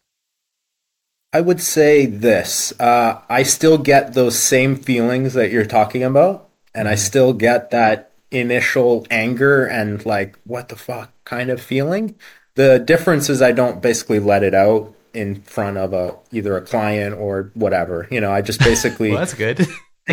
I basically keep it more inside. Um, sure. And normally now what I do is I basically after a review, review like that, we'll just take, we'll sleep on it. I just tell them like, let's let's sleep on it, and then we mm-hmm. talk the next day. And I think once you sleep on things, you you begin to understand that yes, it is your ego because I mean, I like the thing about design that I like the most is problem solving, right? Mm, yeah. And and to me that's the coolest challenge. It's not necessarily that and the reason why I do get mad is because I feel like I've thought about it so well. I've analyzed it. I've done a bunch of ideation sketches and for sure this is the best answer. And I'm passionate about that, right? And when someone says no, then I'm like, well, you haven't done all this work. You don't understand, blah, blah, blah, blah, blah, right? And that's when your ego sort of hits over. But now what I do is I sleep on it. And then I'm like, okay, well, there, we actually have a new design problem. So, like, let's solve that as opposed to dwelling on the old problem and solution, which is obviously inappropriate now because the client's moved on. We've all moved on. Like, yeah. So, is that hopefully that that's that's the way I, I still get pissed off but beautiful advice though. If you have the time and the space to sleep on it, I think that is actually true. It's actually gives you some mood. It gives you room and distance because when you're really close and you feel like you've had the answers, you saturate. You obsess and you saturate and you consume as much as you can and you find the solution that you think is right. And in all reality, you are right.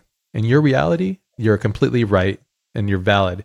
but then when it hits the wall of, of, of miscommunication potentially, but even if you're communicating correctly, it's just like, ultimately, I think a lot of times, at least the way I look at it is, is when it comes like to connecting, directing and directing projects and directing teams is your whole job is to communicate and facilitate the best in every team. And that is your mm-hmm. whole job.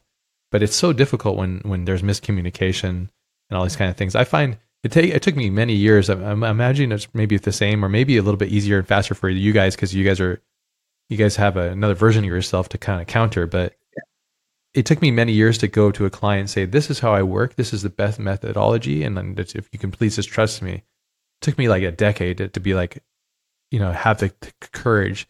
But then I realized if I didn't do that, I found that it would create a worse situation where the mm-hmm. the job would unravel or um, I would become a bitter version of myself where I was like, man, I'm holding a grudge against them. That I, that's my fault for not communicating how I need to work, which is let me think and let me, you know, I don't know.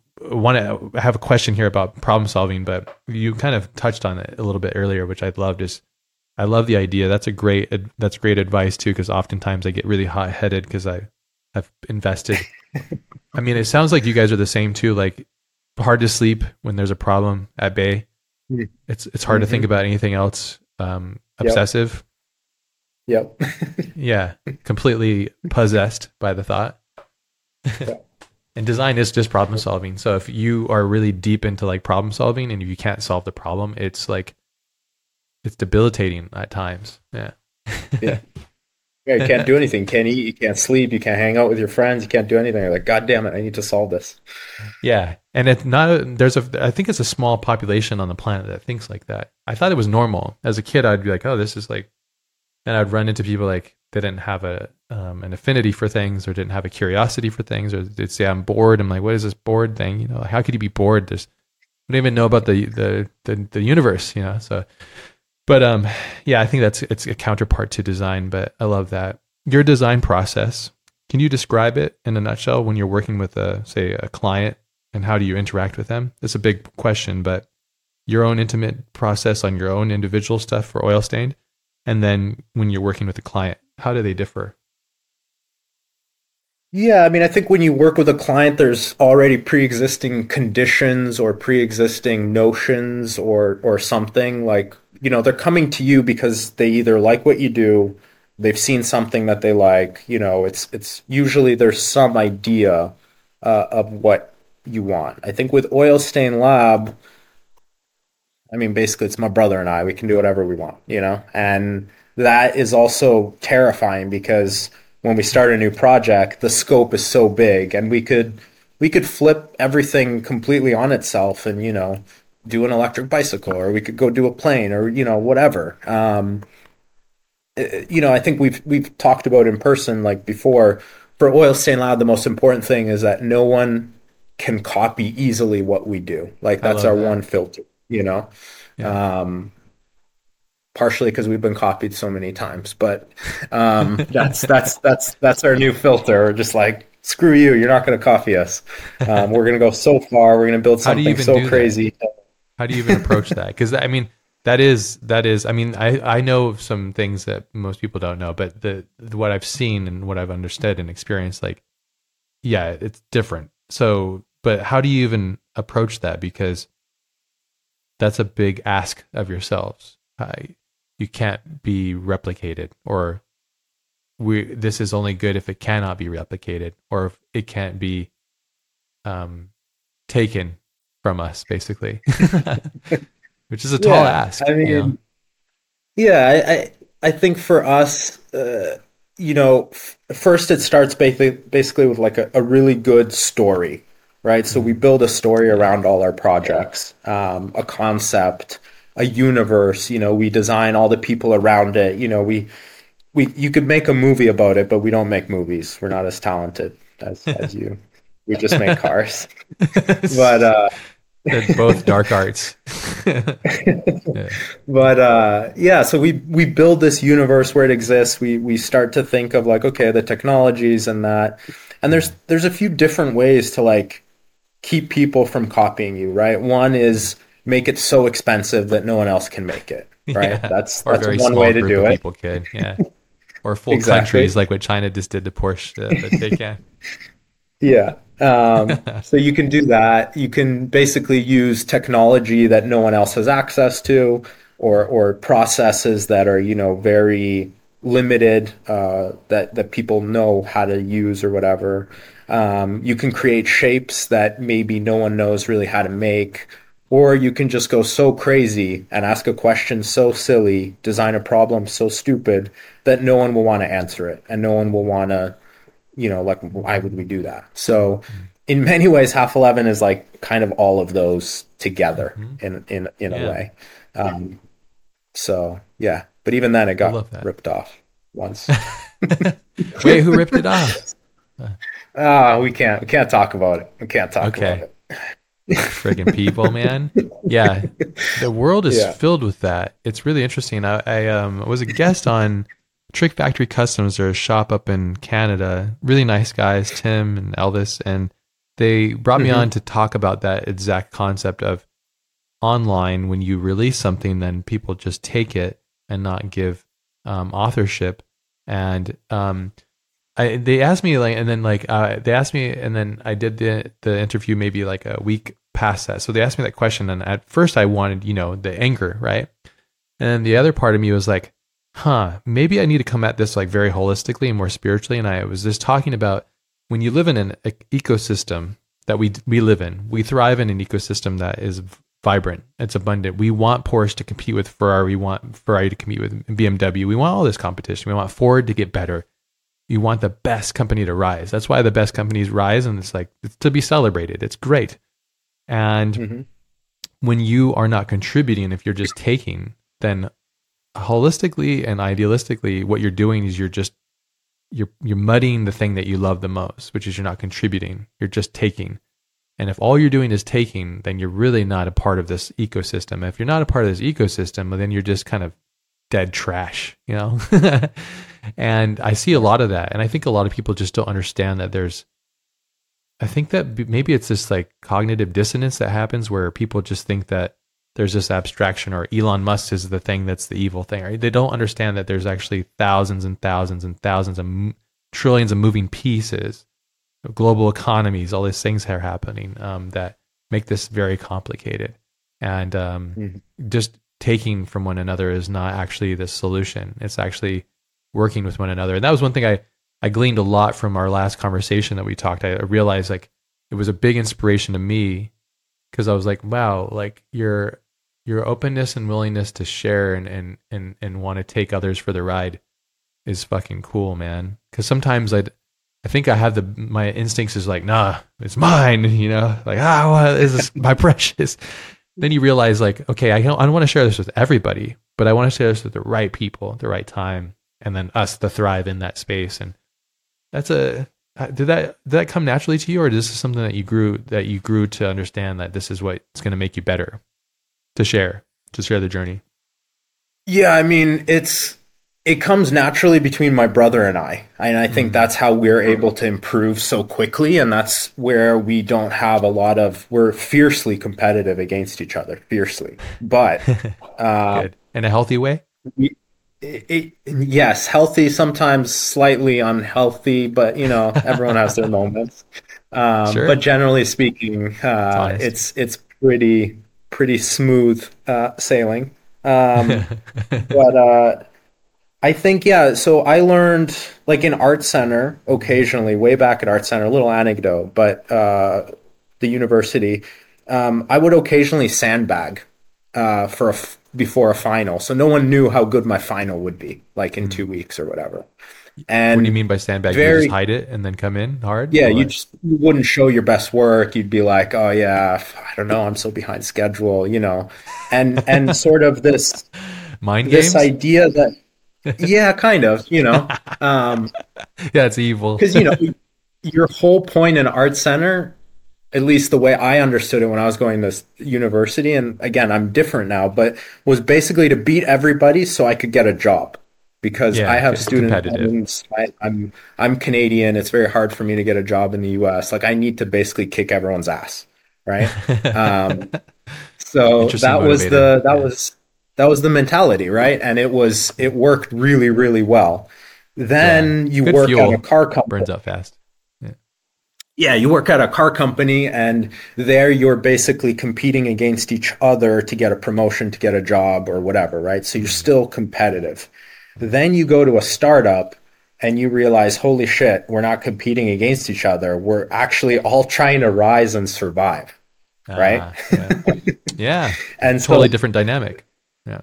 that's when it clicks that like the greater good here is more important and Yeah. and so that's now our approach is basically you know with half 11 hopefully we've inspired some kids to go chase their dream to be a car designer to build Yeah. their own car to be an For sure. artist to do something different right Yeah. um, and that'll make the world more interesting and make the world more beautiful and hopefully they can then inspire us because we've certainly taken like when you're learning you're taking right That's all It's- you're doing. it- you're absorbing. it's the only way. Yeah. Mhm. Um, Yeah. So we've taken. So it's it's hopefully we can give back a fraction of what we've taken, basically. You know. Yeah.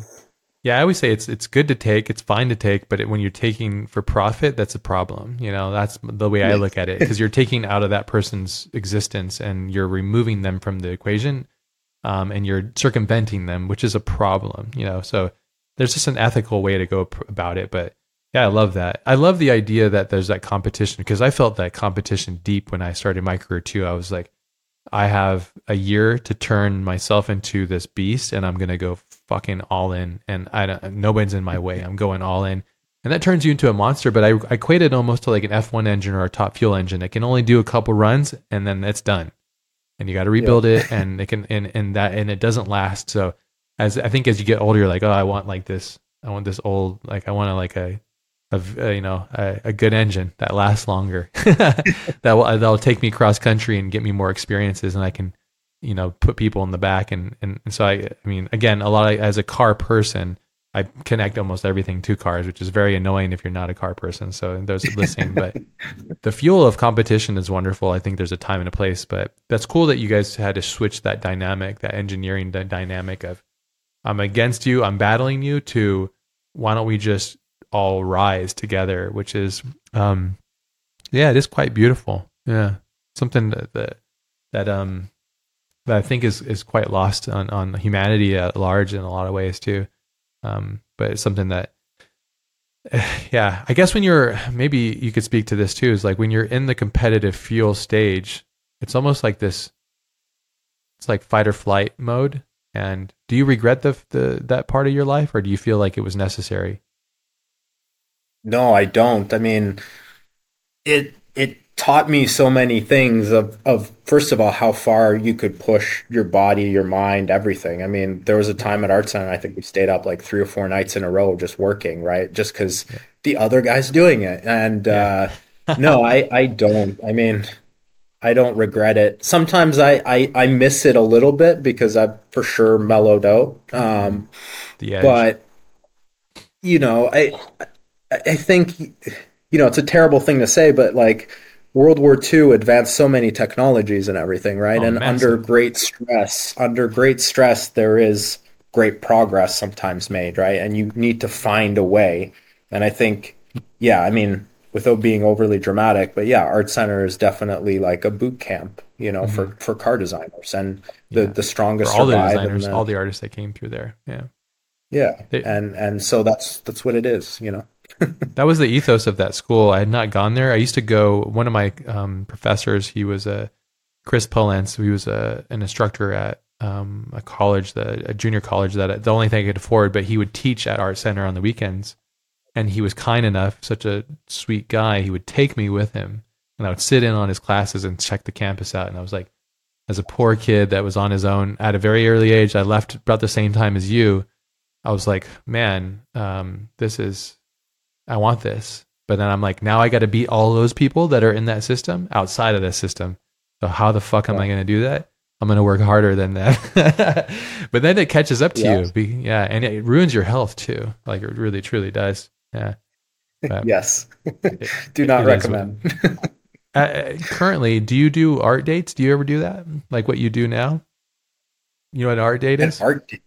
yeah. It's an art date. Sounds badass, huh? Got an app? no, I'm just kidding. You just do a swipe up and a swipe right. I'm just kidding. uh, basically, in our date. My friend Clinton uh, introduced me to this this concept. This woman that made this book, but um, I've been doing them recently. It's been helping me a lot keep sharp. But it's like uh, it's a date that you set with yourself and just doing art for the sake of art. There's nothing attached to it. There's no strings. And what I've realized for myself, and probably you'll realize it as well, is like it just brings out that child again. That child that just wants to play, that's just curious, wants to have fun, because it's so easy. You get so convoluted with NDAs and mm-hmm. taxes and client requests and blah blah blah, and your mm-hmm. your fucking brain is just like, dude, enough of this. Where um, an art date's awesome, yeah, and you could do it with friends or solo, and it could be something as simple as I'm gonna sit on that beanbag for like three hours and just draw and listen to tunes mm-hmm. and be like, I can turn everything else off, you know? Yeah, it's pretty cool. it's a cool concept. That sounds uh, sounds great. Yeah, probably beats my uh, mental breakdowns now, uh, where I just go sit in a corner for three hours. Yeah, that could be more. How often do those happen? Cool. Those happen regularly. Oh, I get them sometimes. Yeah. Yeah, I mean, I think building your own company is one of the yeah. loneliest, hardest jobs that you can ever, ever do. And I think no one You're can ever prepare you for that. Um, no one. You know, like it, it's so lonely. so, uh, and I don't even like me. people. Yeah, I'm like a loner myself. So, um, yeah, it's uh, don't call it's me. difficult. so when yeah, these thoughts are yeah. compounding and you're feeling, say, on the edge of a depression, because I have cycles of depression. I have elation and I have depression, and it's like I'm trying to find mm-hmm. the middle. like, can I just stay in the middle of this lane? I don't want to be opposing traffic, and I don't yeah. want to be on the fast lane. Um, yeah. How, how, do you? What pulls you out of those things? Uh, I mean, I think exercise is pretty important. I try and yeah, yeah go for exercise runs, whatever. Uh, you run? Is that's that actually thing? my. Yeah, I, I uh, I was doing like hour long jogs like three or four times a week. And it's That's amazing good. how many cool ideas come into your head. And then oh, after dude. every run, I got to go like write them all down. I'm like, oh, dude, that'd be so cool. That'd be so cool. Um, so that that helps, and getting some sun helps because you know we do sit in a dark room basically a long time. Yeah. Um, Proper natural vitamin then, D, circadian rhythm too. Yeah. I think what else is you know just traveling so much as a kid. Um, the monotony and the demands of building your own company, you're you're basically working 24/7, 7 days a week like yeah. it's nonstop, right? So the visual I, sometimes I just need to change the visuals. You know, I need to go downtown LA and just walk around and see, smell, see different things um, or go to Vegas, even though I don't like Vegas. But like for people watching and visuals, it's it's yeah. a great place. you got to really work for it if you don't like Vegas, which I cannot handle that place. But yeah, yeah. Or nature. You can mention nature. You didn't mention nature. Nature, yeah. nature. It's even yeah, better. yeah. Or go to the it's beach around the ocean. yeah. yeah, it's true. Because um, you guys are what southern LA? You guys by Long Beach or no? Yeah, Long Beach. So yeah, occasionally I'll, yeah. I'll bicycle to the beach. We're like five miles nice. from the beach, so it's a oh, short, close by short bicycle. Not too far. Yeah, yeah, yeah. I need to get um, you into um, cycling. Yeah. You probably love cycling. Yeah, I'm big into cycling. Yeah, working out is so clutch, so essential. If I don't do it, it's like a big problem. Yeah, I get a lot of like testosterone buildup or some anger. I don't know what the deal is. It's big. It's it's a huge uh, flaw. I did jujitsu yes. for a long time, and that was great because at the end of that, you're just like, really? I'm completely empty. I have nothing else to okay. give to the universe right now, so leave me alone. nice. Yeah, but, nice. Yeah. Working out yeah, good. Exercise you should do an art date though. And yeah, that'd be cool. Yeah, I can't draw, cool. but yeah, let's do it. it doesn't even have to be that. It's like so sometimes I do art dates where I just gonna like um the last one I did was really fun is I took my friend Anthony's music, his goes by Pilot Priest, and then I took this old mm-hmm. obscure anime and I'm like, I'm gonna make him a music video just for fun.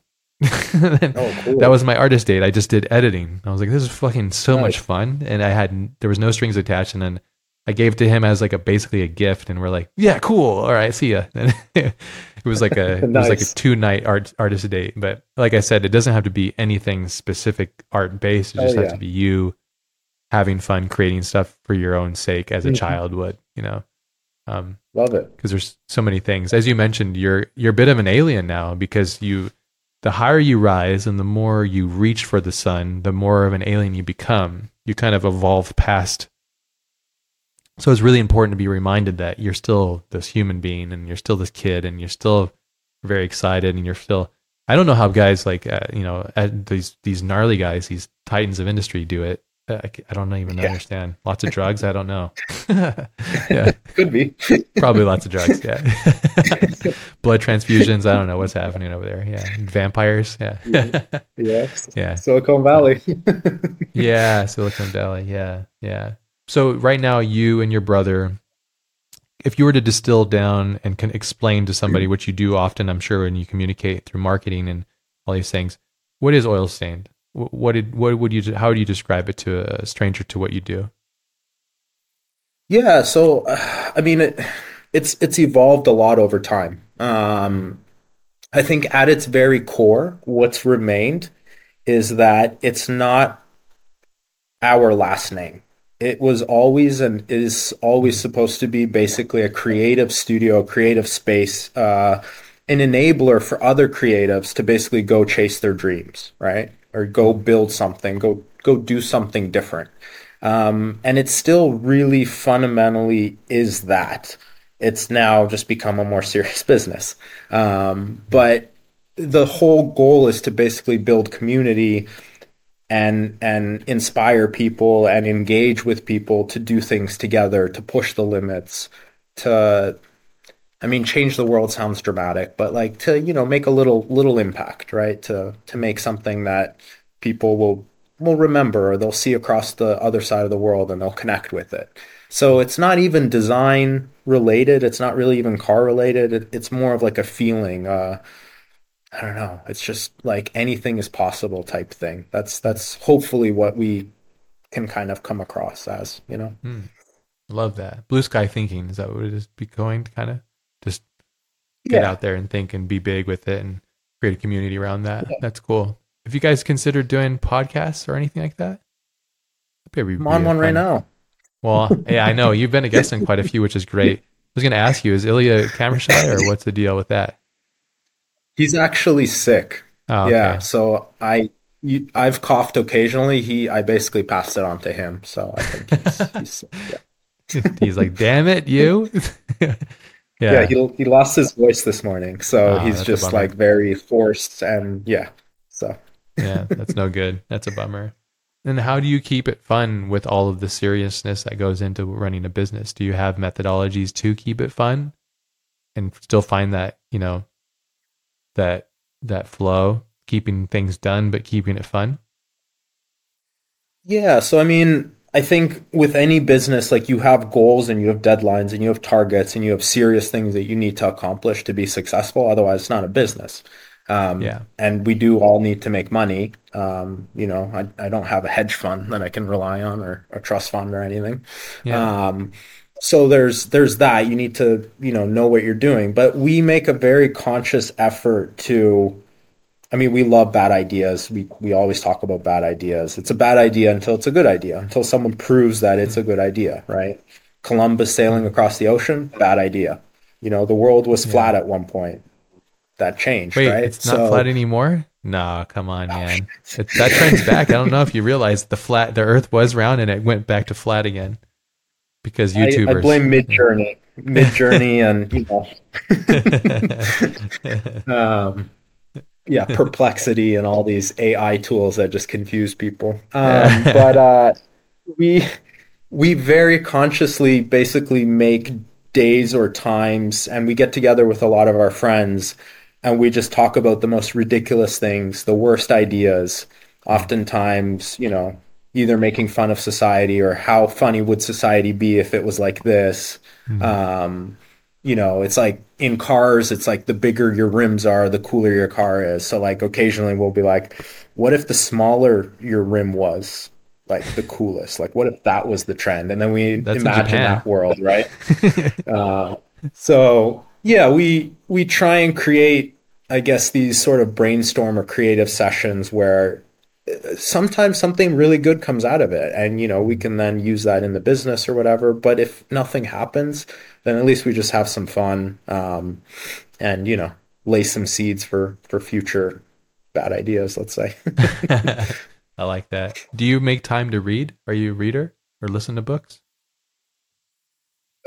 Recently, I haven't. Yeah, since I've started building, like when I was a kid, I'd I'd rip through like a thousand page book in a week. Um, Just avid ripping. voracious. Yeah, yeah. Um, I'm a very quick reader because of that. I have pretty good skill of that. So the most recent thing I, I read, I'm reading a lot of financial books, um, investment books, just because that's what I I need right now. The knowledge. So yeah, that's build your knowledge base. I just got a bunch of cool Yeah. ones. I'll send them along to you too. A couple of my friends and Nice. suggested them to me. That stuff goes over my head. Nice. So yeah. yeah. And I actually don't really find them interesting unless I can be explained like in like a to a toddler or something. Oh, okay, that's what that is. All right, cool. Yeah. but you have to really Yeah. grasp it and saturate. But so investment books. It's yeah. yeah, it's funny. It's like you you think you know English until you read some of that, and you're just like, what? yeah, yeah, Um, yeah. And money as a thing, I- as a concept, is a fantastically interesting concept. But it is, like, it's Oh, a myth its own basically that we believe podcast. in. It's crazy. yeah. Yeah. Um, but what's interesting, I think, is like, uh, you know, I don't, I mean, yeah, my dad has a PhD in business, but like it changes the way you think about design. It changes the way you in- uh, talk to your clients. It changes a lot of things, right? Because everything's connected. And just, just those new words, they change your perspective and you start to see also like why certain technologies take off and why certain technologies don't and you look at the names behind it and it all it, it just it makes the world make a little bit more sense and it makes Yeah. no sense but it adds a little clarity yeah. There's this book called Chip War. Have you read that one? I started that the other day. Really interesting. no You'll like that one. So it's connected to like Japan, chip wars, the economy, um, all these things. Really interesting. I'll, I'll send you some links to things you might like. These guys Sweet. that introduced me to things that are really fascinating. I love asking about books and what people are reading because oftentimes that's what they're trying to like use to satiate, basically. Like fill me in, like, give me some more of this knowledge so I can answer some of these questions, and then it just opens up more I recently got into dieting, not dieting, but like nutrition, and I'm like, wow, this thing opens to the next thing. Like now I'm in like the mitochondria. I'm like, what's happening to this? And sugar's bad. Whoa, wow, this shit. You know, sleep man. is bad. It's like getting good sleep is important. So yeah, there's a book called Why We Sleep. I'm reading that right now. I think it's really good too, which is a problem because I don't sleep enough. But um, your thoughts on AI? You mentioned AI. I'm curious. Yeah, uh, what, what are your thoughts on on uh, do you follow much of it at all do you use it do you play with it are you interested in it do you love it do you hate it where are you at with the, the whole ai thing currently we're talking this is the first month of 2024 we should date it because it changes every week Yeah, totally. Um, Yeah. I think, you know, I think it's an interesting technology. I mean, obviously it has terrible ramifications, and humans are great at um, creating these nightmare dystopian scenarios, right? Um, it could also be incredibly positive in, in many ways. Um, I don't think right now it's really that threatening to most people. I mean, we use it to to create sketches or for clients to do quick visualization, right? Um, you know, whether it's Midjourney or whatever.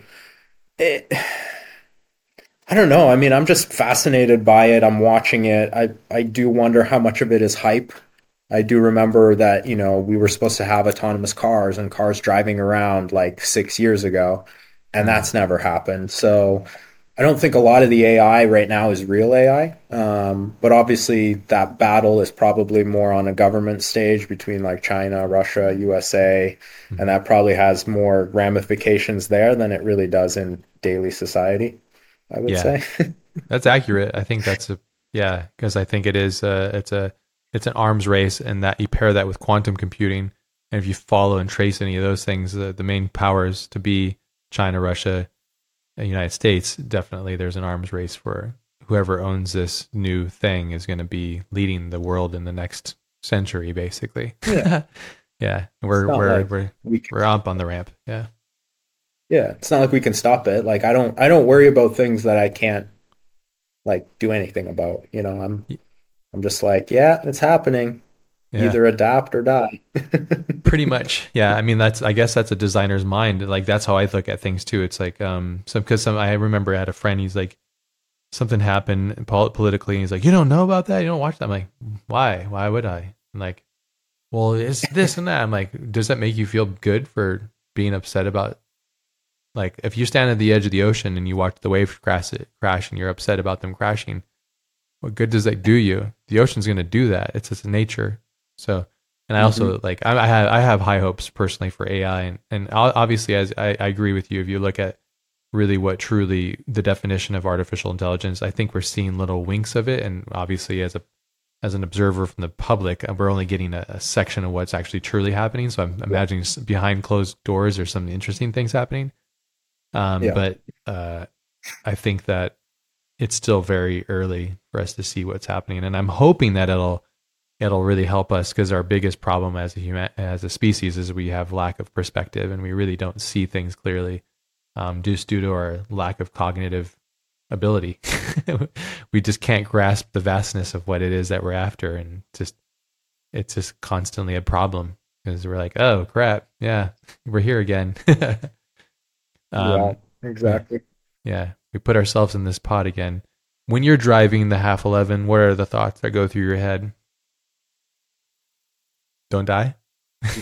no thoughts. No, no thoughts. thoughts. There's no thoughts. No thoughts. It's just pure, yeah, just pure bliss. It's pure escape. I mean, it's overrated. Like, it's overrated the way people describe it, but it's basically probably the only time my brain sort of just shuts off and I'm in just the moment, you know?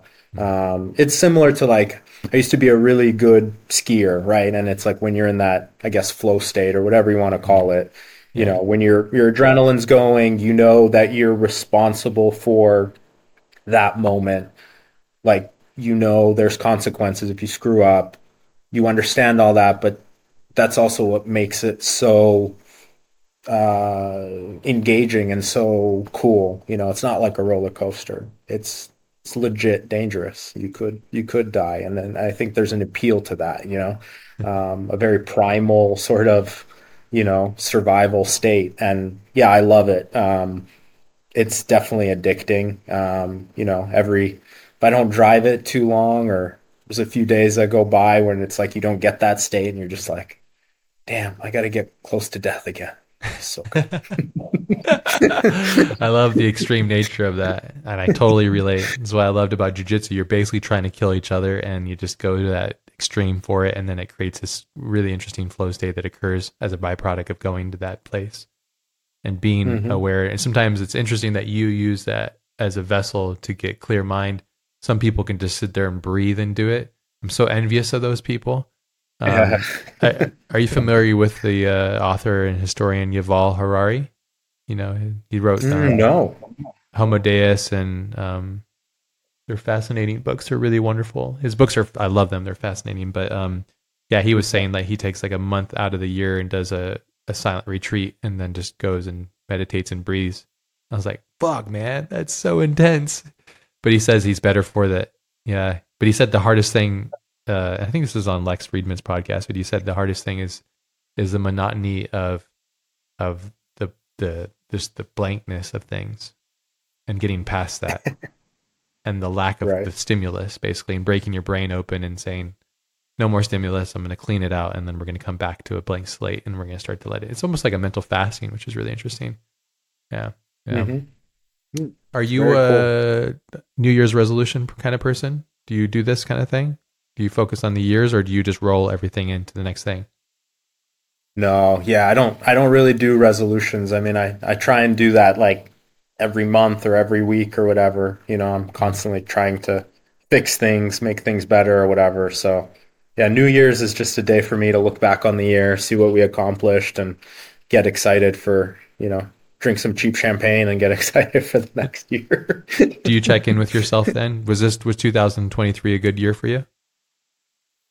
Um, I would say it was a good year. Yeah, I think uh, looking back at just like the growth, the knowledge, uh, in many ways the the the risk taking or whatever, I mm-hmm. think it all generally paid off. Um, and just the connections that we made with with people. I think 2023 was a good year for um, communication and like just no matter what, remembering like that. Yeah, it we live on a planet with people as much as I I'm not a fan of people. Um, it's always nice it. to yeah make connections, make connections. You know, you find that you do um, love certain people, right? You're like because if you're not a fan of people, I get it, but then you're like, well, I like you.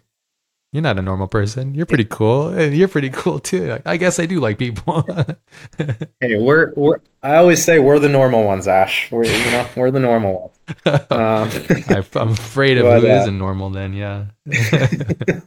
but no, it's just it's so re- life reaffirming to like travel across the world hmm. and to just be able to talk to someone who comes from a totally different life, totally different lifestyle and you know you just talk about the same things and it's like universal right? And it's just it's cool to be able to make those connections. And i think that's that's what i see yeah oil stain lab sort of enabling more and more is just building those connections with genuinely the people we want to you know it's a bit of a, your own echo chamber right? But not that i'm against different opinions but um, yeah it's just cool to connect with people. So that, that's yeah 23 was good. It was good. good. I'm glad to hear that. Sounds like Sounds like, uh, I mean, from an outside observer, I feel like you guys got put on the map. You put yourself on the map this past year. It felt like with with all of the exposure that I think that naturally just kind of occurred in this uh, organic abundance. Things that I imagine that you're probably like, oh shit, I didn't think that this would happen, but that happened, and all these doors opened that we had no concept that they would open, but they did anyways. So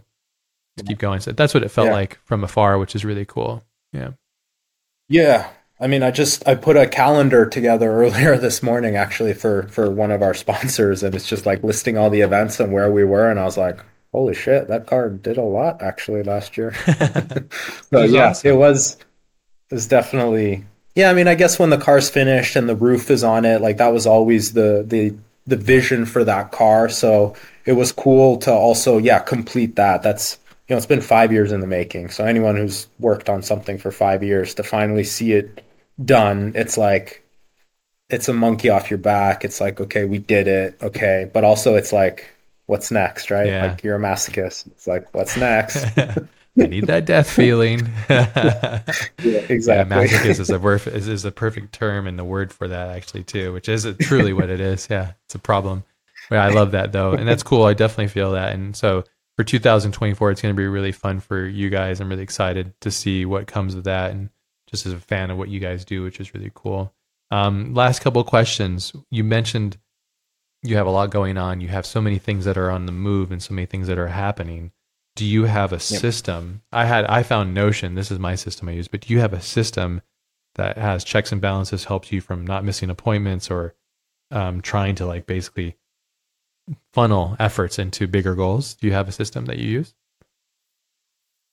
Uh yeah, I mean mostly it's lists, lists and then um Do you use apps for this yeah. or is it paper or I like uh, post-it notes. I like post-it notes. You're a post-it note guy? Here. Oh, scary. That's yeah. scary. Have you played with Notion yet? I haven't played with Notion. No, Man, no. I gotta See, show they're, you. They're yeah. right here. They're all right here. oh my god! Get out of here with that. That's so scary. If the wind comes in? It's real. the building burns down. It's it's it's yeah, it's true. real. It's you know it's a thing that you can't escape. You know you can crumple it up, but it's like it's still there, and it's I don't know. There's something about writing. I love writing. I love using a pen to like yeah. Mm.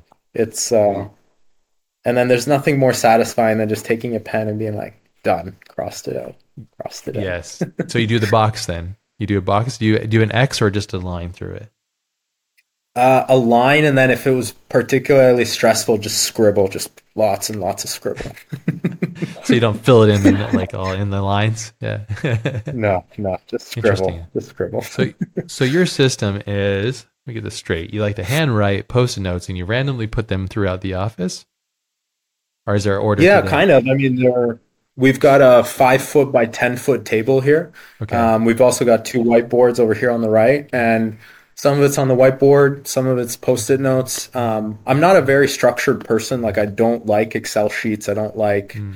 I don't like a calendar. Um, oh yeah. Any company I like where they made me.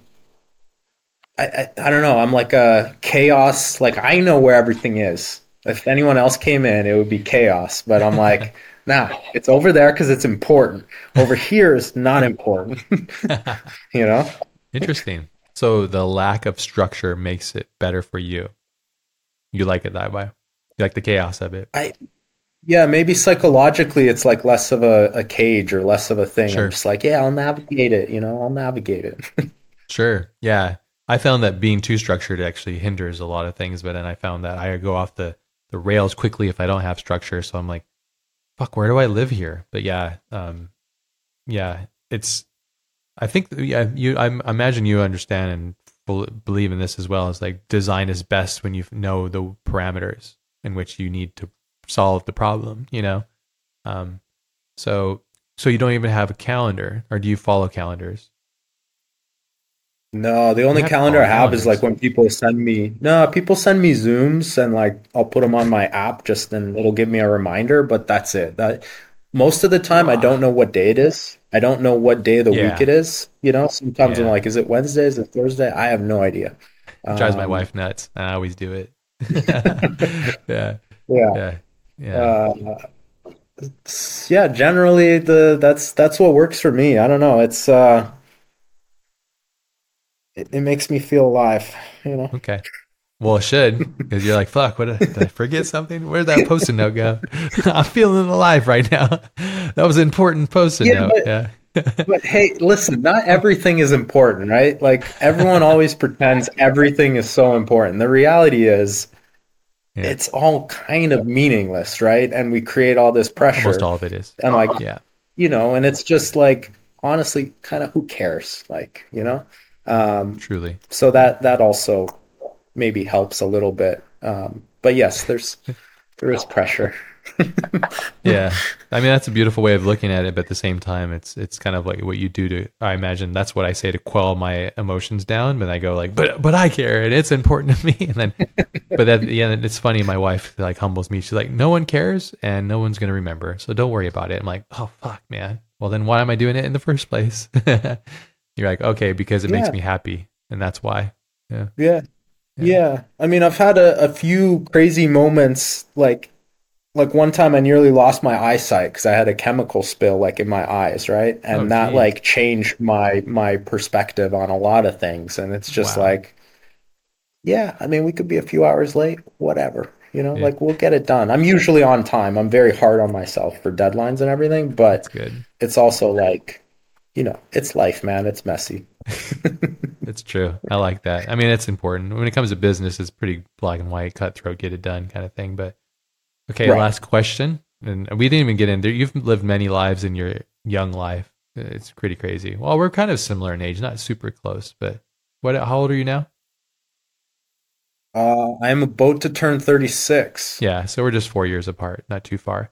But you've done so many things and and you started so early, you guys both of you, but you guys started so early and have done so many different things. We didn't even touch on a lot of these things and perhaps another time we could do it together and maybe in a physical space we'd do it, another one. But um 2024 is coming. And you mentioned that you don't really I I know you plan a little bit. You have to. Is there a projection that if we had a conversation in 2025, same time, you you would hope that would be one of these things got accomplished? Is there something that you want to put out there in the universe, be like activate? Yeah, absolutely. I think uh, I kind of posted this on my Instagram story. It just came to me at this weird moment, uh, and it was around New Year's Day. So some people thought it was a resolution, but it wasn't. It, it was basically the promise to build something with no compromise, with no excuses. Basically, we always have an excuse. Oh, we didn't have that technology. Oh, we didn't have the money. Oh, we didn't have the time. We didn't have something, right? Sure. So the goal for 24 is to build something that genuinely can look in the mirror and say, that's as good as it could have possibly been. And that's mm-hmm. it. That's that's the one thing I want for 24. Wow, that's a freaking huge task and beautiful too, and I love it. And that's going to be inspiring to all the rest of us who live in a compromised world that use compromise as a fuel to just say it's okay. Um, that's bullshit. And I think that a lot of us are lying to ourselves. we all do it. We all say, uh, and then we don't realize that that just becomes a norm, and our brain just accepts these things. But I love that you lead the way, man, and and um, I'm right here cheering for you guys that's cool. Yeah. Hey, uh, we uh, uh, what do I say? Shoot for the stars, land on the moon. You know? Dope. We they- got off the planet. yeah, yeah, you escaped the velocity slightly, so you got a slingshot out. But yeah. Yeah. Dude, I love it. Thank you so much for taking the time and sharing yourself and your story and, and, and your awesome energy and what you do with everybody. And it's really cool. And I'm, I'm obviously a big fan, super excited to see what you guys make next in this next 2024. As you told me, and I'm aware of your ability, it's going to be something spectacular. So I'm very excited about that. And I'm so stoked that we did this time capsule now that we can look back on this conversation years from now and oh, remember that? That was interesting. Like what happened? Oh shit, that's crazy. that's the hope, at least. Yeah, Yeah. Yeah, Amazing. love it, man. No, thanks for having me on. I mean, always a pleasure talking with you. It's cool. Uh, very intellectual. Love it. And uh, yeah, I wish I wish you the best in 24 too. yeah. And uh, who knows? Maybe our, our paths will will cross in 24 a That'd little bit nice. more. So let's, let's fingers crossed. Yeah, yeah, absolutely. Thanks, man. awesome.